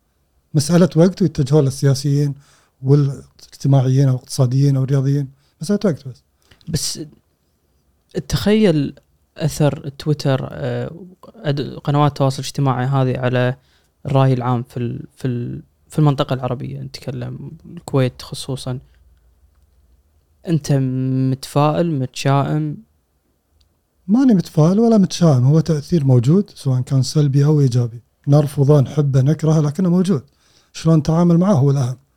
هل نتعامل معاه لأن كل ما يحصل حقيقة ونترك اللي يحصل داخل لكل الموجات أنها تدير الرأي العام بدون أي نوع من التحكم لا القانوني ولا الشعبي ولا الاجتماعي لأننا ما عندنا الوعي الكافي أو الأسر ما عندها الوعي الكافي أنها تمسك الأطفال عن استخدامه بطريقة معينة أو الحد من نوع المحتوى الغير ناضج أو الغير مناسب للأعمار هذه مثلا أو حتى الحد من الشائعات وتوجيه الرأي العام بالنسبة للكبار ما مو للصغار. إذا تركناها بشكل عام معناه إنه راح نكون عرضة لأي شيء. وهذا هو الخطر في الموضوع. أما التشاؤم التفاؤل ما أعتقد إني لا متشائم ولا تفاؤل أظن إنها وجدت لتبقى. وبرأيك إذا أنا شخص اليوم أحمل قضية يعني إحنا كنت تكلمنا بشكل عفوي مساء على موضوع فرضا الحريات. إذا أنا شخص أبي أنصر قضية الحريات أو أنا يعني بغض النظر أنا شنو توجهي بس أنا عندي هدف بناقش فيه قضية هل ممكن إني أتجاهل آه، مساحة مثل تويتر؟ ولا لازم اليوم كل القضايا أنا أحملها في تويتر عشان أحصل زخم وأحصل جمهورية لها؟ أميل إلى أن طالما أنت تبحث عن انتشار أكثر وعندك قضية تبحث عن نشرها وتوعية الناس عنها فلازم تكون في موجود في كل مكان. لكن في كل مكان لك محتوى يناسب هذا المكان وجمهوره. فالفيديو لك. في الفيديو في يوتيوب مختلف تماما عن الفيديوهات المفروض تطرح في تويتر. الفيديوهات اللي في تويتر أو التغريدات أو المحتوى في تويتر يتعارض إن لم يكن مختلف تماما عن اللي بتيك توك. مثلا البودكاست أنت موجود اليوم كمحفوف موجود في منصات البودكاست اللي هو Apple Podcast مثلا أو غيره وغيره سبوتيفاي وآخرين. نفس المحتوى راح ألقاه في يوتيوب وأيضا في مقاطع صغيرة بتيك توك مقاطع أطول شوي بيوتيوب بتويتر. دائما أنت تبحث عن وين نشر المنو. فترك واحد منهم كأنك تترك عمدا تترك جهة ممكن تضمن لك انتشار لكن أنت ترفعت عنها وما استخدمتها. أعتقد إن هذا شيء مو منطقي. عاد بتذكر سولفت لي مرة عن شغلة إيه قلت لي في سلوك اللي هو تحييد المغردين؟ إيه. واحدة هذا جزء من التكتيكات اللي تستخدم في الرأي العام ل يا أما التغيير أو التأثير عليه انه مو بالضرورة تروج لفكرة كثر ما أنك تقمع أو تحيد فكرة أخرى سواء عبر آه، منع المغردين آه، من تداولها بكل الطرق الممكنة أو غير سواء كانت أخلاقية أو غير أخلاقية أو عن طريق خلق موجات أخرى عشان تغطي عليها. مو بالضرورة يكون تحييد لكن إذا كان هناك موجة ممكن تخلق موجة أكبر عشان الناس تنتبه لها. آه، ممكن ممكن تغيير نفس ال ال ال نفس الشكل أو المحتوى اللي أنت ما تبي ينتشر وإنك تقلبه عشان بس تروجه بطريقة مختلفة بحيث إن الناس تفهم شيء شيء مختلف تماما. مم. يعني إنك تغير الاتجاه الشخوص اللي موجودين الأسماء المنتجات أو التصريح نفسه تستقطع بطريقة وتروج له فالناس تظن إن الموجة اللي أنت خلقتها هي الأساس. في حين هذيك راح تهدم أو آه، شنو الكلمة؟ برد تندفن تندفن أو اذا أو سواء كان عن طريق آه، دفنها بمزيد من التغريدات أو الأمور العشوائية عشان ما ما تظهر للجميع. التحييد كلمة عامة لكن السلوك أو الطرق اللي تستخدمونها كثير جدا ولا زالت موجودة. هل العمل مكلف هذا؟ إن أنا طبعا. أستعين بحسابات وهمية وأحط وأسوي وعشان أبرز قضية ولا أموت قضية؟ أه أي أظن إنه مكلف جدا اليوم لأن بالنهاية أنت ما الموضوع مو تقنيات وذكاء صناعي ولا اللي نسمع عنه بالغرب لكن بالنهاية عمل يدوي ومجموعات تحاول انها تأثر سواء بجروبات واتساب أو جروبات تحاول إنك تستدرجها عشان تسوي العمل اللي أنت تبيه وهذا موجود في كل مكان. أنت بس آه، موضوع إن أنا ألهي الرأي العام بقضايا ثانوية شنو المفردة اللي استعملتها أنت؟ اللي قلت آه، بالونه شنو؟ بالونات اختبار؟ شنو هذه؟ مو البالونات الاختبار هي نفس اللي تسمع مثلا آه، عدد قوائم مجلس الوزراء المشكل قبل أن يظهر للعلن. تقرأ 20 قائمة تنتشر في الغالب بالونات اختبار الكل يبحث فيها عن قياس مدى تأثير أو انتشار هذه القائمة أو أخرى هذا الاسم أو آخر. فأنا أسرب اسم فرضا وأشوف ردة فعل الناس. وهذا أو, أو تسرب خبر أو تسرب تصريح أو تسرب قرار قبل أن يظهر. وهذا تقريبا بالكويت خلقت الحسابات الوهمية لهذا السبب. أول استخدامها في 2014 و15 كان عبارة عن كثير من بالونات اختبار. وانتظار النتيجة. أكثر من مرة عاد ذكرت آه، موضوع آه، ساحة الإرادة. آه، كأنه كان له عمل كان له تأثير على حياتك دخلك يعني أنا ودي أعرف شلون ساحة الإرادة وعتك على تويتر وشنو كنت قاعد تسوي قبل ساحة الإرادة وشلون وصلت لموجز؟ لا ساحة الإرادة ما ك... ساحة الإرادة ما وعتني ساحة الإرادة هي نتيجة الوعي. بالنهاية نرجع شوي تخر... ما تخرجت من الثانوية دشيت الجيش واشتغلت خمس سنين مدفعي دبابة. يمكن هذا النقيض تماما للعقل الصناعي. هذا أي سنة؟ دخلت الجيش 99 وطلعت في 2004 بس 2004 فرضا بهالسنين هذه أي حق عذبي اعطيه أقول له فرضا ذكاء اصطناعي ولا شغلة ب... لا لا كنت مبرمج كنت تعلمت نفس البرمجة وكنت أكتب مجموعة لغات يعني لكن بالنهاية الهدف ماكو هدف فعلي. أنا مهتم بالبرمجة والتقنية بشكل عام وهذا نتيجة انه في وأنا أثناء وجودي في الجيش تواصلت مع جامعات بريطانية قبلت في عدد منها وكان الطموح إني أكمل أدرس يعني. وقبولي كان في إنترنت انجينيرنج في ذاك الوقت كان أول سنة ينزل. فقدمت وأخذت القبول لكن الجيش رفض إني أستقيل بسبب المدة القانونية فرحت أبحث عن تصريح من شرف الخدمة العسكرية أو تسريح من شرف الخدمة العسكرية. ورحت بدون واسطة رحت قابلت قاضي قضاة المحكمة العسكرية المسمى هذا قديم جدا. رحت قابلت آمر القضاء العسكري دكتور محمد العفاسي وطلبت منه طلب واحد. أتمنى تحاكمني وتسرحني من الخدمة لأن أنا بسافر بعد شهر أبي أنا مقبول في جامعة. ما فهم ما تقدر أنت بالجيش شنو ما تقدر تطلع بس تقول لهم بطلع يعني لا في لا, لا في هناك يعني إذا أنت لازم إذا أنت تطوعت في الجيش لازم تكمل خمس سنين. تماما في ذاك الوقت كان ناقصني كم شهر يعني. وما كانوا قابلين إني أستقيل من دون ما أكمل الشهور هذه. وكان الوقت ما يناسبني لأن لازم أسافر. إحنا كنا شهر سبعة ودراسة شهر تسعة يعني. فكان الحل الوحيد إني أروح ما أبي أدور واسطة بس بروح أحد. والحل الوحيد اللي شفته كان إني أروح للقاضي الكبير قاضي قضاة المحكمة العسكرية أقول له سرحني. وكان الطلب الوحيد منه إني ما أدش السجن العسكري. لأن كل الأشخاص اللي نفسي يغيب لفترة عشان آه، ياخذ تسريح يسجنونه شهر أو شهرين. آه. والحمد لله لبى طلبي مشكورا الله يرحمه.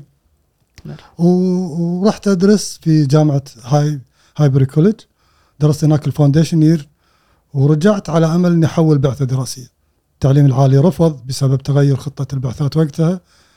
وقعدة الصدفة وقتها إني دخلت جريدة الجريدة عشان أسوي اشتراك. هذا قبل لا تخرج يعني قبل لا تصدر الصحيفة. وأثناء وجودي هناك وأنا أحاول إني أقدم اشتراك يعني أبي أشترك عندكم. شفت شخص أعرفه الدكتور سعود راشد العنزي. سلمت عليه وقعدت معاه إيش قاعد تسوي ودشيت وأنا أبي أشترك طلعت وأنا موظف. ان شاء الله. استمريت عندهم خمس سنين وكنت وقتها مبرمج أعرف برمجة. بعد الخمس سنين هذه already 2012 كنت أطلقت Kuwait Reader في أول تطبيق أسويه. ومن Kuwait Reader إلى سمز من سمز إلى موجز من موجز إلى جويا واليوم الحمد لله عندنا موجز كشركة مختصه بتقنيه الذكاء الصناعي وتعليم الاله بس السؤال الأخير الحين موجز تقدم تقارير لعامة الناس اللي يقدر يطلع فيها على اليوم البيانات اللي هي قاعد تحللها؟ اليوم لا لكن موجود في خطتنا إنه يكون هناك تطبيق متاح للجميع يقدرون يشوفون منه الهاشتاجات اللي فيها تفاعل وهمي. وحقيقي ماذا يحصل في الرأي العام؟ المعلومات اللي تشيل الغمامة عن الجميع عن ما يحصل أونلاين. هذا هدفنا أنه يكون متاح للجميع ويشوفونه. طبعا مع منتجات تجارية ثانية لكن جزء من خطتنا أنه يكون هناك تطبيق متاح للجميع. الله يوفقك ويسهل لكم لأن اعتقد صدق إحنا محتاجين النوع من الله يكتب فيه الخير إن شاء الله. جزاك الله خير. مشكور على وقتك. شكرا جزيلا على هذه الفرصة. أنا سعيد بمعرفتكم. جزاك الله خير. مشكور عزيز مع السلامة. جزاك القوة. مع السلامة. تستقبل